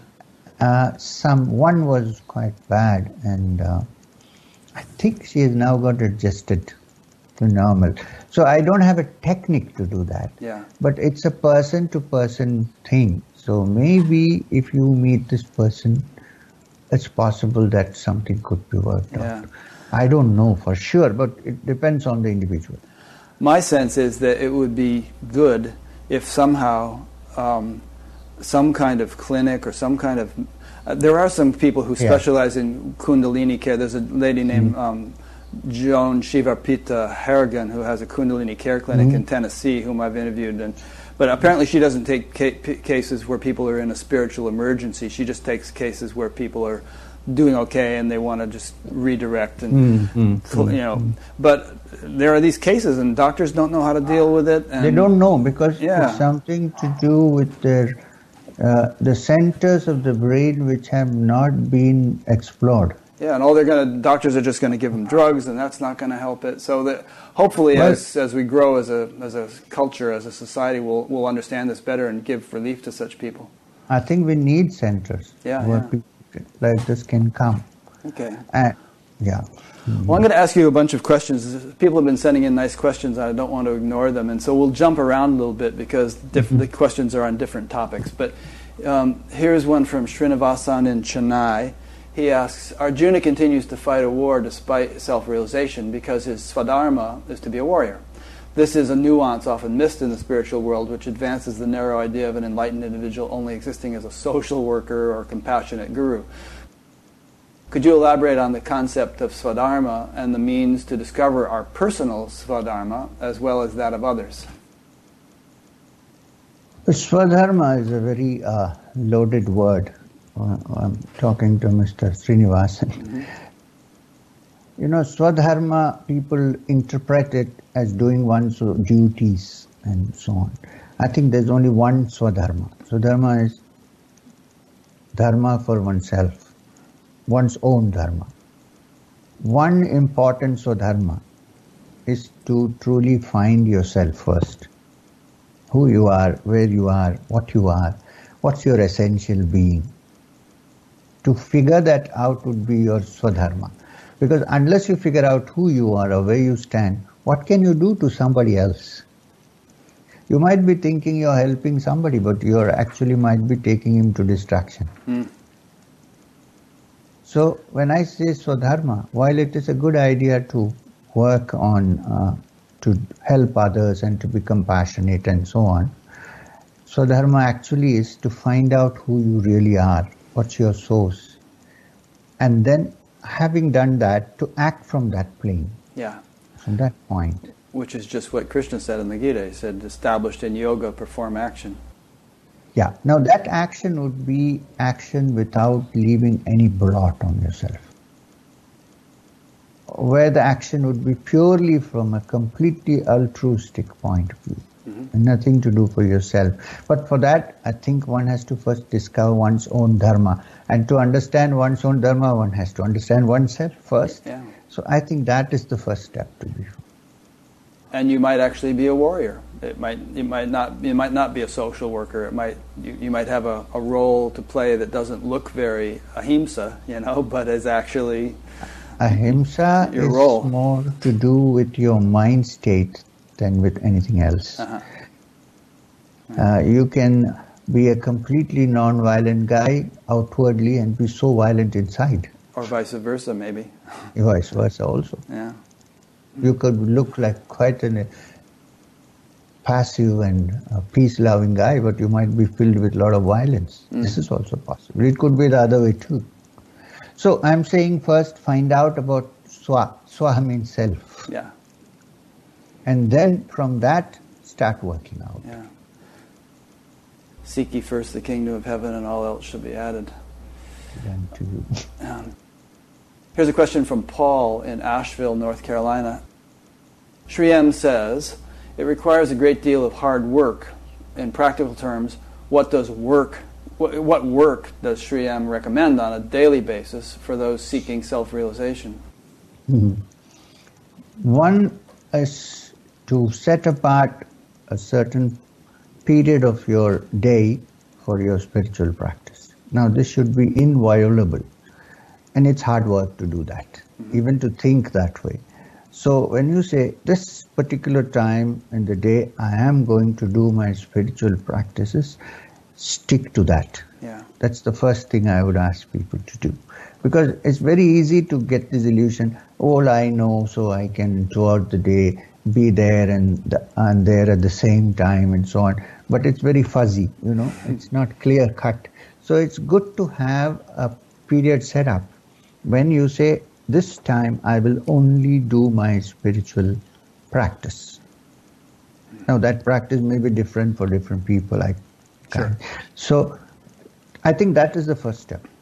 And that is not easy, that's hard work. When I say hard work, that's one of the things I mean that when everybody is going on one direction, somebody turns around and is swimming against the stream. It's hard work. You may not be appreciated, people may criticize you, if not openly, at least they'll say, What's wrong with this guy? So if you can put up against uh, with all that and still continue with your spiritual practice, that is what I mean by daily hard work. Yeah. And it has to be, there are no shortcuts. When I first learned to meditate when I was a teenager, basically I had to drop all my friends because my friends were just, you know, take, taking drugs and all, and, and I just didn't want to hang around with them anymore. And um, eventually I got new friends. There's an old Bengali saying, which is that if, if no one comes on your call, then go ahead alone. Absolutely. You can't. In this field, in this field, you cannot depend upon public opinion, one. Second, that's why I say it's hard work. And the other is that it's, as you said, it's so relevant that people drop off. Mm-hmm. People who think in a different, in one way would definitely drop off because you're thinking in a different way. And sometimes you lose what you might have thought were your great friends and old friends. Actually, It's inevitable. Yeah. You have a new set set of friends. You know, but when you use the phrase hard work, I'll bet you that you're, well, you've done a lot of arduous things, but I bet you most of the time when you have sat to meditate, it's been blissful. It's not like, it's not like you think to yourself, oh, I've got to go meditate. It's such hard work. It's more like, oh boy, you know, I'm looking forward to this because it's so enjoyable. In the beginning, no. In the Uh-huh. beginning, it's difficult. In the beginning, when you started off, you have to bring your mind, which is normally distracted, in. So that is difficult. But Yeah. once you start and once you kind of brought your mind back, the you're no more a complete extrovert, but you can introvert yourself. And then, and as you become more perfect, you can introvert yourself at the press of a button, kind of. Right. I said, then it's not so difficult. Here's a question from Sagar in Toronto, Canada, which relates to what you were just saying. He says, I keep moving between two states. One where I am not, he- not there, just presence, but then the mind comes up with a stream of thought and there is a sense of identification with it. Would you please address this type of experience? Mm-hmm. Yeah, this happens to many people who meditate. There are times when you're just aware and not involved, and there are times when your mind gets involved. So, in, in the yogic uh, philosophy itself, the mind, the chitta, as it is called, is full of thoughts and distractions. So, it is in the in the nature of the chitta to be full of thoughts and distractions. Now, the witness, which is aware of it, is not the chitta, but the purusha, the self.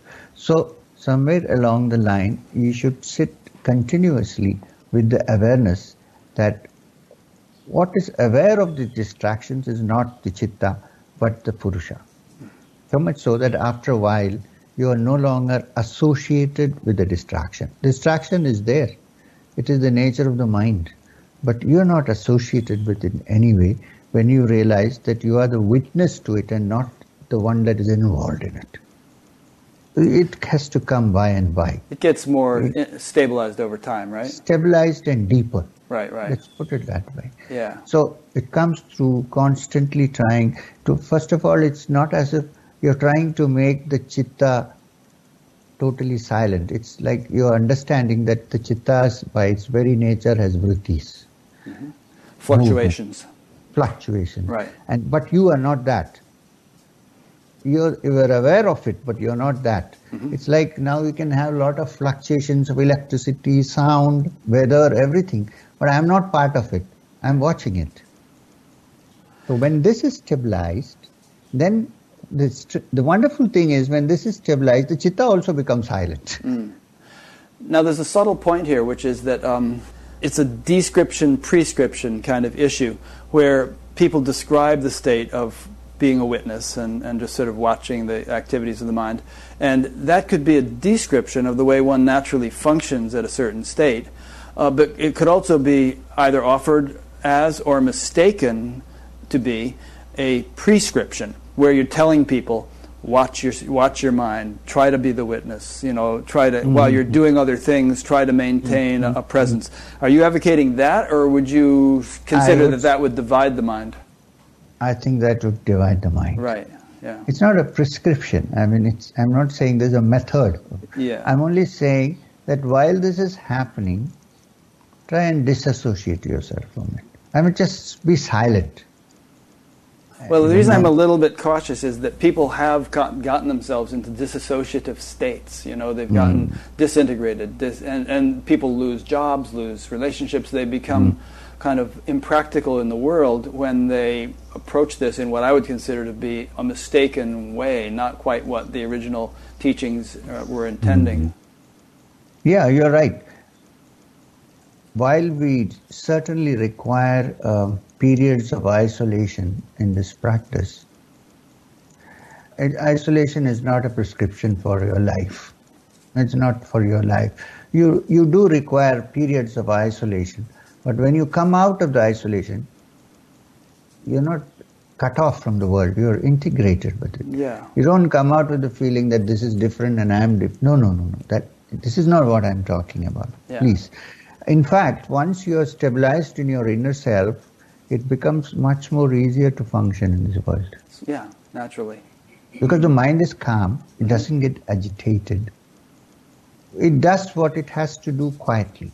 Mm-hmm and there is no distraction and therefore when you want to do something you know how to put your complete attention on it yes and that's an important phrase complete attention if you're flying in an airplane you wouldn't want your pilot to be sort of putting half his attention ah. on on flying the airplane and the other half on you know oh i am only the witness or, you know exactly. exactly in fact i keep telling people the description of uh, yoga the eight limbed yoga one of the limbs pratyahara so it is like yama, niyama, asana, pranayam, pratyahara. Mm-hmm.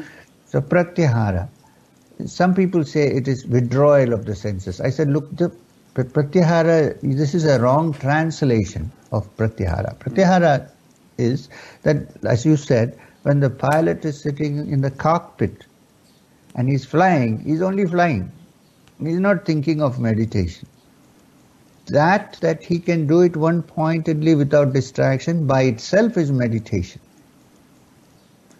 Yeah, yeah. Ho- hopefully he's not thinking about what he had for dinner last night, Absolutely. what he's going to go, where he's going to go on vacation. He's, he's, focused on flying. So that is meditation. Yeah. It's not as if you should sit there and meditate on the Buddha. right.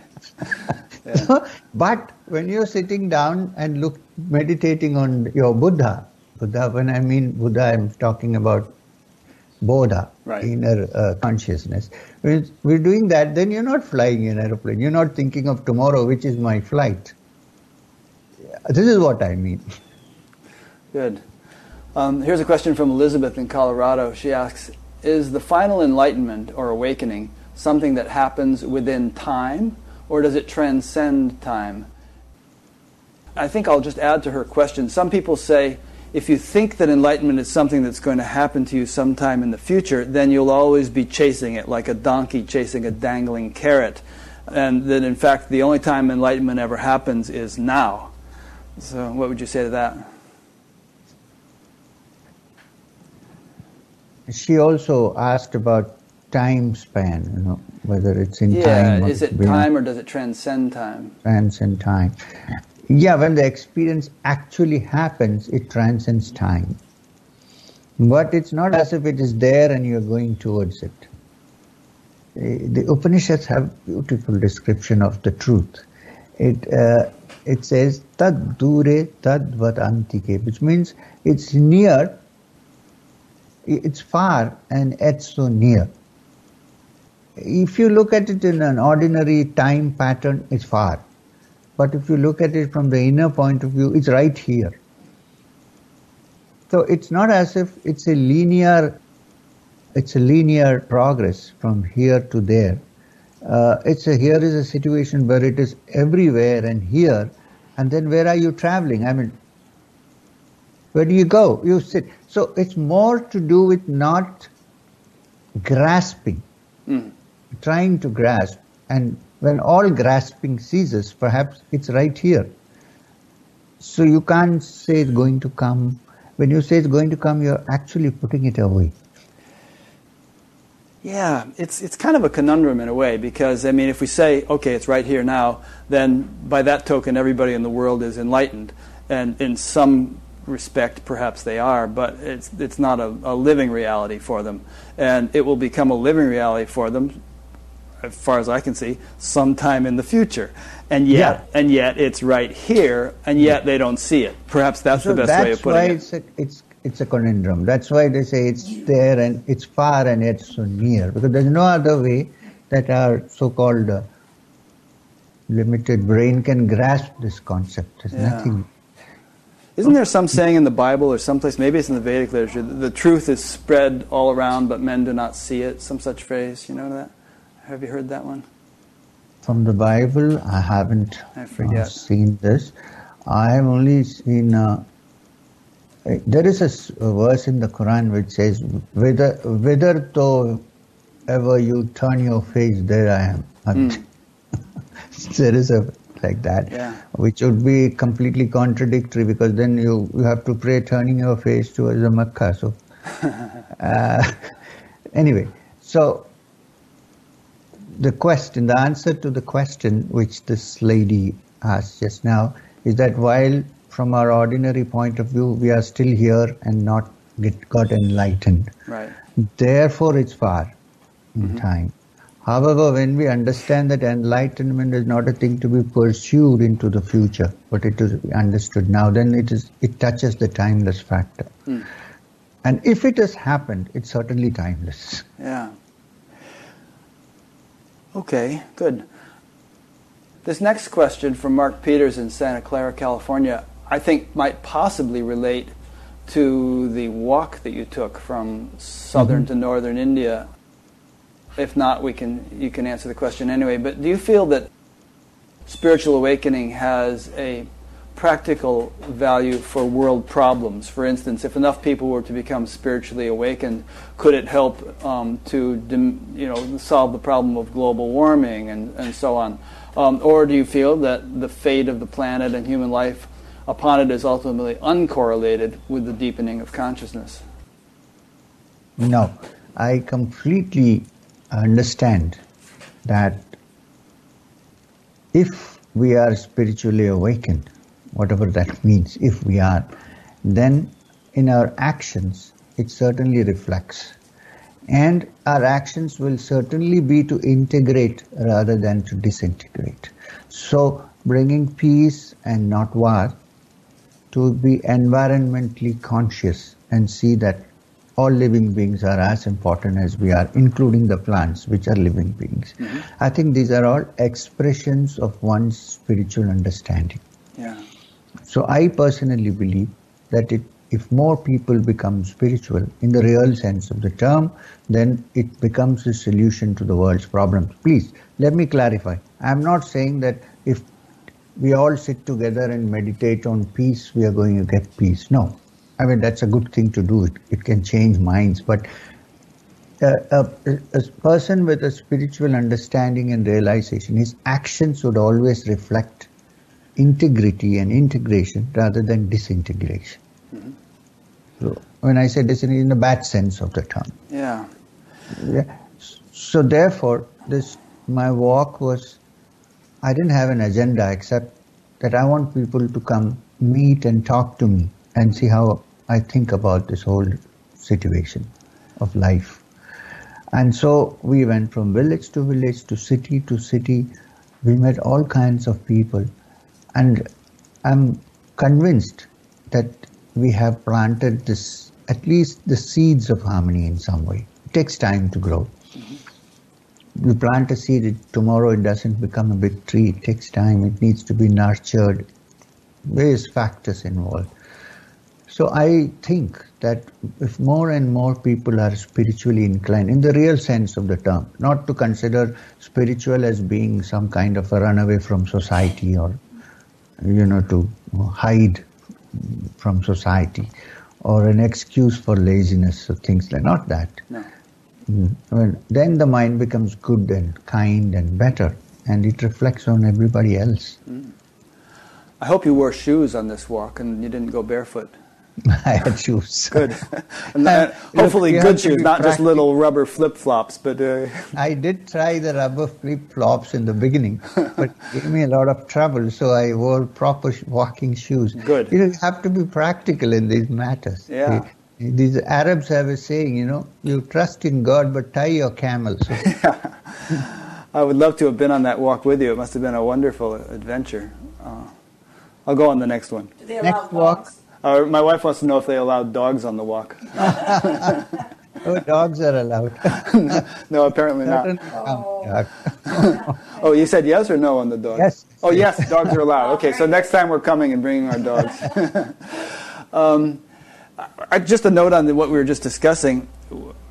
I would say, and would you agree, that everything we see on a global scale world problems, health problems, economic problems, environmental problems, so on and so forth are kind of just a, a, a manifestation on the most surface level of the conglomeration of human consciousness. Seven billion people, each of them having a certain makeup, a certain state of mind, a certain state of consciousness, and taken collectively, they well in their own individual lives they produce an influence, and you can see that in their family, for instance. But then uh, in the community, in the nation, in the world, uh, all the the quality of life that we see. Uh, on the surface is just a reflection of the quality of all the consciousness of all the individuals making up the society.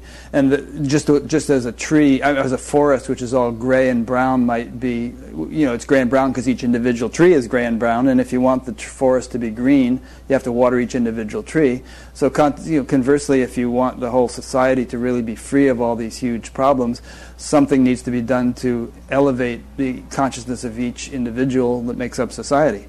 That's a rather long, long-winded statement, but do you see it that way? I, I believe so. You see, when you say society, there's no society without us. Right, we're it. You know, society is human beings, right?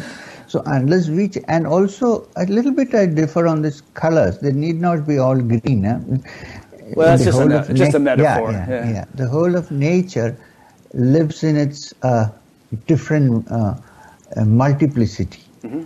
Even though there is an essential unity, outward it's all multiple. In fact, prakriti, which is the word used in Sankhya philosophy for the uh, for the earth, for the universe, prakriti.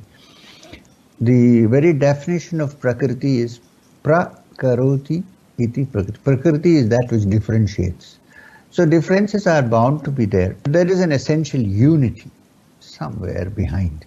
So I personally believe if human beings, we who form society, can change, then these things can change.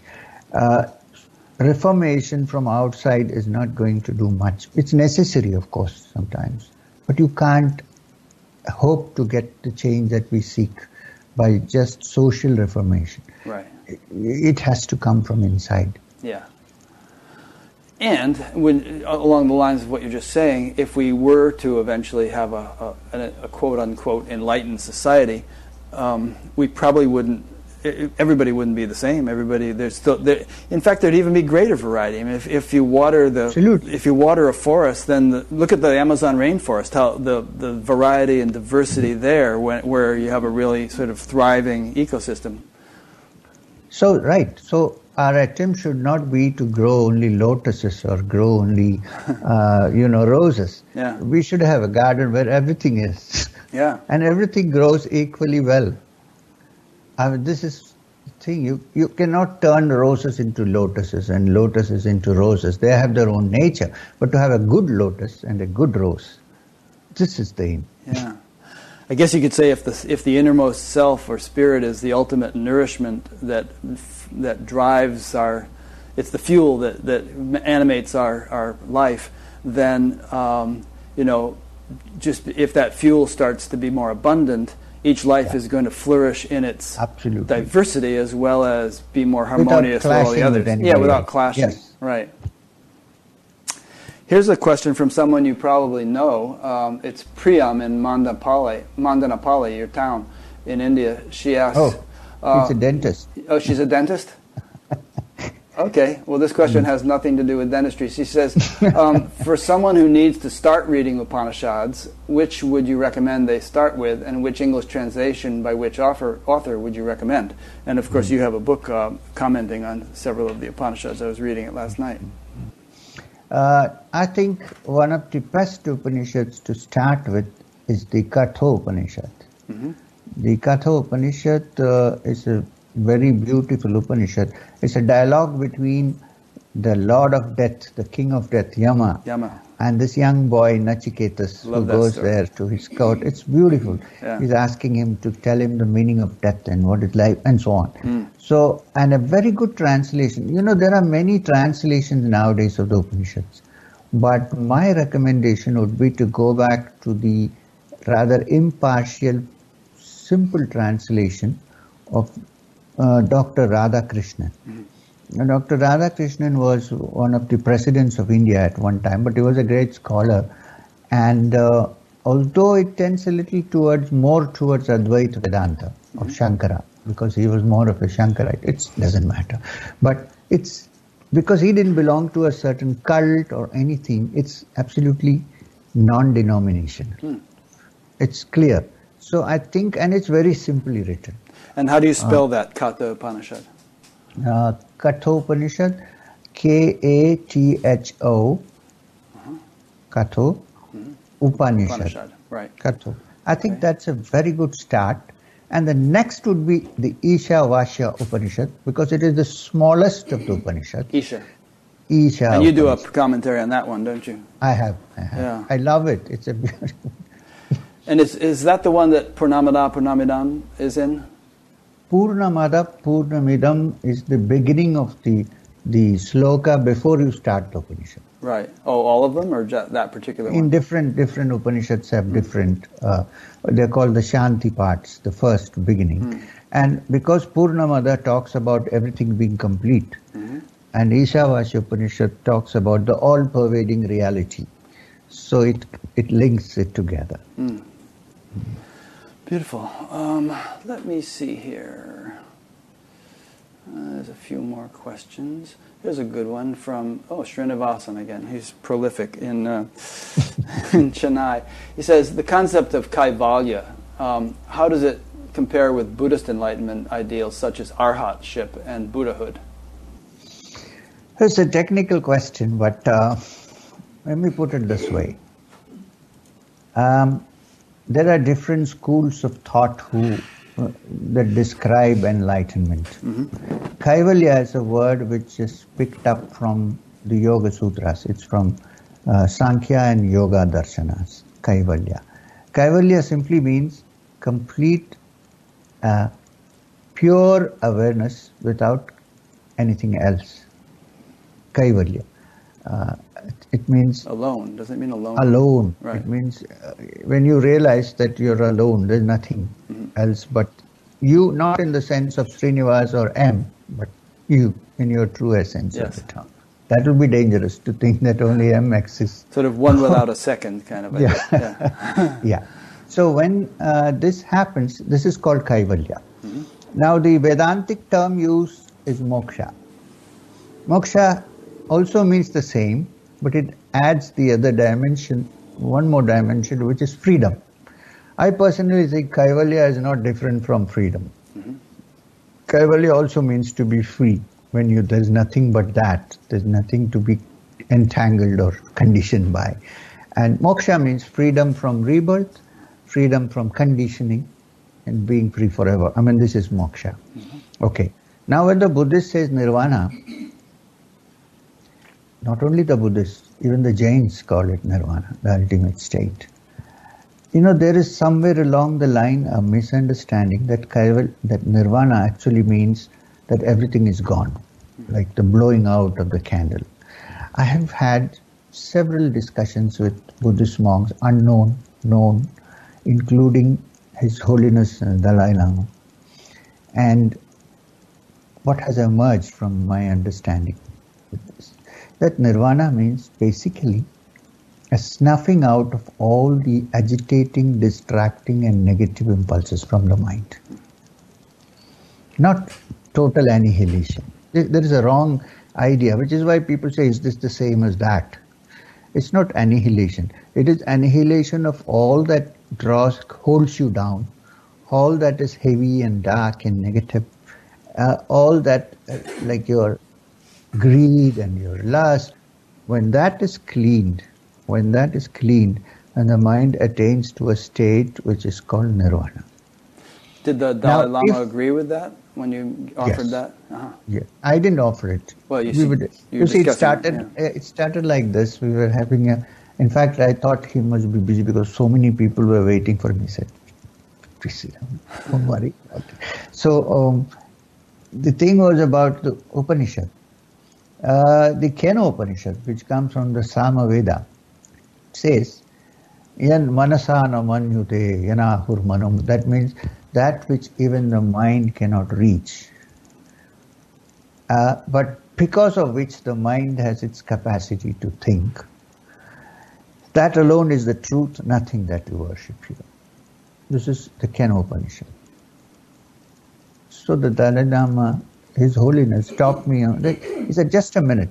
If the mind also cannot reach it, then what have we to do with it? we have nothing to do with it if even the mind cannot reach it. So what do we do? Nothing.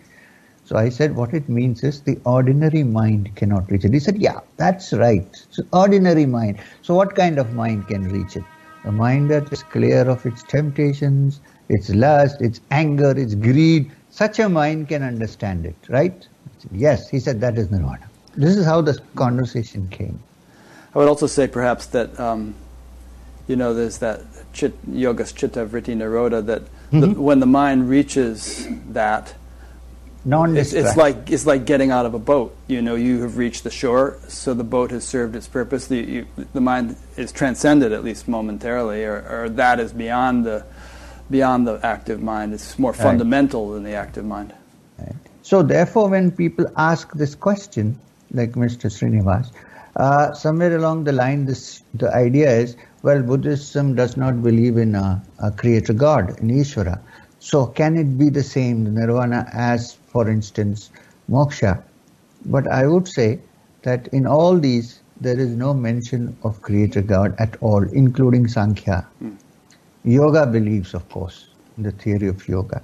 But the state of Kaivalya, Moksha, and Nirvana, by definition, in essence, are the same. It seems to me that all these different religions and schools of thought and so on, including the systems of Indian philosophy, it's not like they're combat, competing or com- combating one another. It's more like they just have different angles on the truth and yeah. different specialties. I mean, one of them, the specialty is to focus on this and, right. and not the other things because those things are taken care of. And there may seem to be contradictions between them, but um, in, a lar- in the larger picture, they're all just pieces of a larger puzzle, like the blind man feeling the elephant, you know? Yeah, and that story of the elephant actually comes from ancient Jain sources, mm. Which was elaborated upon and made a favorite story by Jalaluddin Rumi in his Masnavi. So it comes from Jain sources. So the source is not important. Right. The thing is more important. Now they, you know, the the Jains have something which is so interesting. It's called Anekavada. Anekantavada. That means something could be what I think, it could also be what somebody else thinks. Mm, that's good attitude. I mean, yeah, yeah, yeah. Anekant, Anekantavada, it's called, which means, oh well, it may be this, it may be that. And the elephant story comes from that tradition. Right. Because and ultimately the whole nobody knows. And both are right, you know, even though they're experiencing something completely different and they could argue with each other. Then you're Absolutely. wrong and you're wrong, and no, you're actually both right. It's just part of the larger picture. it's like Vedantavad. They call it Anekantavada. That means, well, that may be what you think. Okay, you're right, but maybe somebody else, that may be right too. yeah. so, um, do you? you're traveling around, right? people will be watching this for years. So right, but right now you're in the United States and you're in the West Coast, and you'll be going to Dallas pretty soon, and then Long Island. Um, and you have a website, satsang-foundation.org, is it, or .com? Yes, yes dot .org? Dot .org, dot .org mm-hmm. uh, which I'll be linking to from mm-hmm. uh, Batgap. And um, people can check out your schedule and your various activities there and everything. Um, is there something set up whereby somebody who's interested, wherever they live, can learn something to practice as a spiritual practice? For instance, someone asked uh, another Srinivasan from a different place in India, must be a common name, Gurgaon, Gurgaon India, asks, uh, can you, you know, Kriya Yoga, are you teaching what, you know, Yogananda taught? You've used the word Kriya. Do you have a practice that you advocate or that people can learn in order to get into the routine of a daily pa- practice? I, d- I do, but it can't be done remotely. Yeah. Right. People come and meet me and then they sit down and discuss the Kriya which I teach, this comes from the same tradition as Yogananda Paramahamsa. Mm-hmm. There, there's no doubt about that because Yogananda Paramahamsa was taught by Yukteswar Maharaj, who was Lahiri Mahashay's disciple, who was Babaji's disciple, one of the prominent disciples in this time. Mm-hmm. So it's the same tradition, therefore the Kriya Yoga practice, the basic Kriya Yoga practice is the same. It can't be different. I have met people, I've talked to the SRF and the YSS people, and it's the same. However,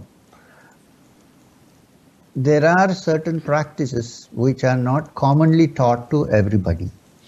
It depends on the teacher and the student. So when you are in touch with the student, you might feel that this can be added or that can be subtracted. Mm-hmm. Now there are such such elements which may be little different. But the basic theory of uh, the Kriya Yoga, which means that the energies in your body have to be concentrated and made to your awareness has to travel from your Shushumna Nadi, which is in the center, from the Muladhara to the Sahasrara, along with the prana. Now, this is common to both the Yogananda's teachings and our teachings. The technique to do that may differ here and there a little bit depending on, you know. Does it involve pranayama? It is. It, it is a very, very closely linked to pranayama. And some mantra meditation or? It has some bijaksharas to be chanted along with the centers, the chakras. But there are many disciplines of similar kind. And so, uh, let's say somebody's watching this and they're in Australia and you're not going to go to Australia and they can't travel. What would you recommend for them? I would say that they should start with the preliminary practice, which can be given to all. And how do I they get it that? It doesn't cause any harm because you're not dealing with anything directly with energies. Mm-hmm. So, a simple method which we call which in some traditions also they don't teach unless you're initiated. But I think we have evolved and it's time to come out, you know, and not keep things in the dark and hide it somewhere and make it look so mysterious. So this is Babaji has given me permission to give the first part of which is called we call it the Hamsa technique.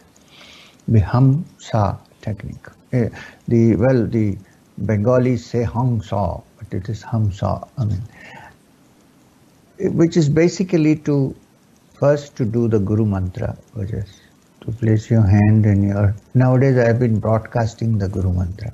In our tradition, the Guru mantra is Sri Guru Babaji is considered to be the Guru. So the mantra applicable to him we practice by visualizing a white lotus in the heart center here, anahat, inside and two little feet on that, not feet, footwear, padukas we call it, footwear on that, and consider them to be Sri Guru Babaji's uh, padukas. And we hold it with our hands and chant Om Hrim Sri Guru Bhyo Nama. Om Hrim Shri Guru Bhyo Nama. Quietly. There's no counting. Five minutes, ten minutes, depending upon your time. And we believe that if that is done, you have you're kind of establishing a link with Sri Guru Babaji. Don't do you do that out loud or mentally? Mentally. Mentally. Uh, yeah. And mm, let me make it clear, which doesn't mean, I have to make it very clear that when you start doing it, Babaji is going to come and stand near your bedroom. That's not what it means. It means that, you know, people have various, so the, the link is established. And when it is established, we believe that somehow or the other the kriya will come your way because it comes from that source. Okay. So after doing the Guru Mantra, then we do the Hamsa. Now Hamsa is to sit quietly in any comfortable posture with your head and spine erect, cross-legged if possible, and then hands can be held this way or just like this or on the knees, it doesn't matter. And then instead of controlling your breath, to just watch your breath passively as it goes in and out. And when the breathing goes in, which means when you inhale, in your mind you chant the sound hum. And when you exhale, you chant the sound of sa. You can say S-A-U, sa. So it's hum, sa, hum, sa. You're not controlling your breath in any way. You're just watching your breath, and when you inhale, you're saying hum to yourself, and saw when you exhale out. And remain doing this for a long time, watching your breath. You can hold your breath if you like, but this is not part of the technique. So just do this. Now, when you start doing it, the first thing you would notice is at some point you feel like giving a deep sigh automatically, spontaneous. When the sigh happens, then you it's a sign that your mind is settling down. And you do nothing. You don't expect anything to happen. You're not going anywhere. You're just saying hum saw in your mind, watching your breath. Just that, with no expectations. But when you do that after doing Om Shri, Om Hrim Shri Guru Bhyo Namaha, which is the Guru Mantra, I have found that it works better. And then after watching Hum Sa for a while, let go of even that and just sit quietly. Just be a witness. And then bow down before you leave and say thank you. And this is a simple thing which anybody can do. It doesn't matter what denomination you are, a Buddhist or a Christian, whether you believe in God with form or without form, whether you believe in this saint, it doesn't matter. Anybody can do it. And while you're doing this, if you find that you're getting sleepy or your mind is wandering or something, what should you do? If your mind is wandering, the only way is to bring it back to the hamsa. Gently? Ag- again and again, gently. Gently. And if you're feeling sleepy, the reason is one is that the mind is relaxed. And a relaxed mind, if it cannot go into higher states of consciousness, it usually goes into sleep. So you have to get up and wash your face, or do, there is no way out. Sit down and do it again.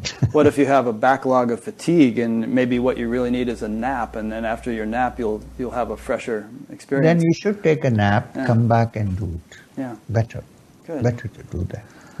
Okay. Well, I'm glad we, that we were able to take the time to have you give people a little something like that. Thank you.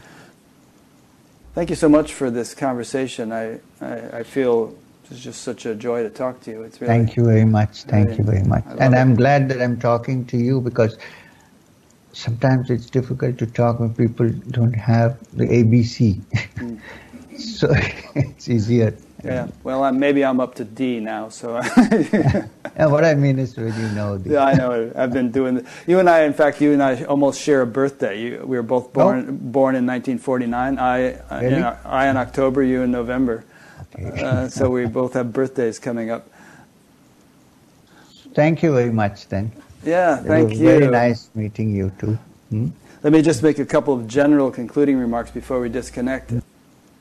Those of you who have been watching have been watching one, a part of an ongoing series. Uh, I've been doing these every week for over six years now. And um, if you'd like to check out previous ones, go to batgap.com, B-A-T-G-A-P, and there just explore the menus. You can, you know, so, there's an audio podcast you can sign up for. You can sign up to be notified by email each time a new one is posted, and a variety of other things. Uh, Recently, we put up a, a glossary of Sanskrit terms and also a glossary of non-dual terms. And uh, over time, we'll keep developing and adding things like that that people might find helpful. So, thank you for listening or watching, and uh, thank you again, Sri M. It's really been a delight. Enjoy your stay in the United States, and uh, hope to meet you in person sometime. Sure. Thank you. All right. Thank you. Namaste.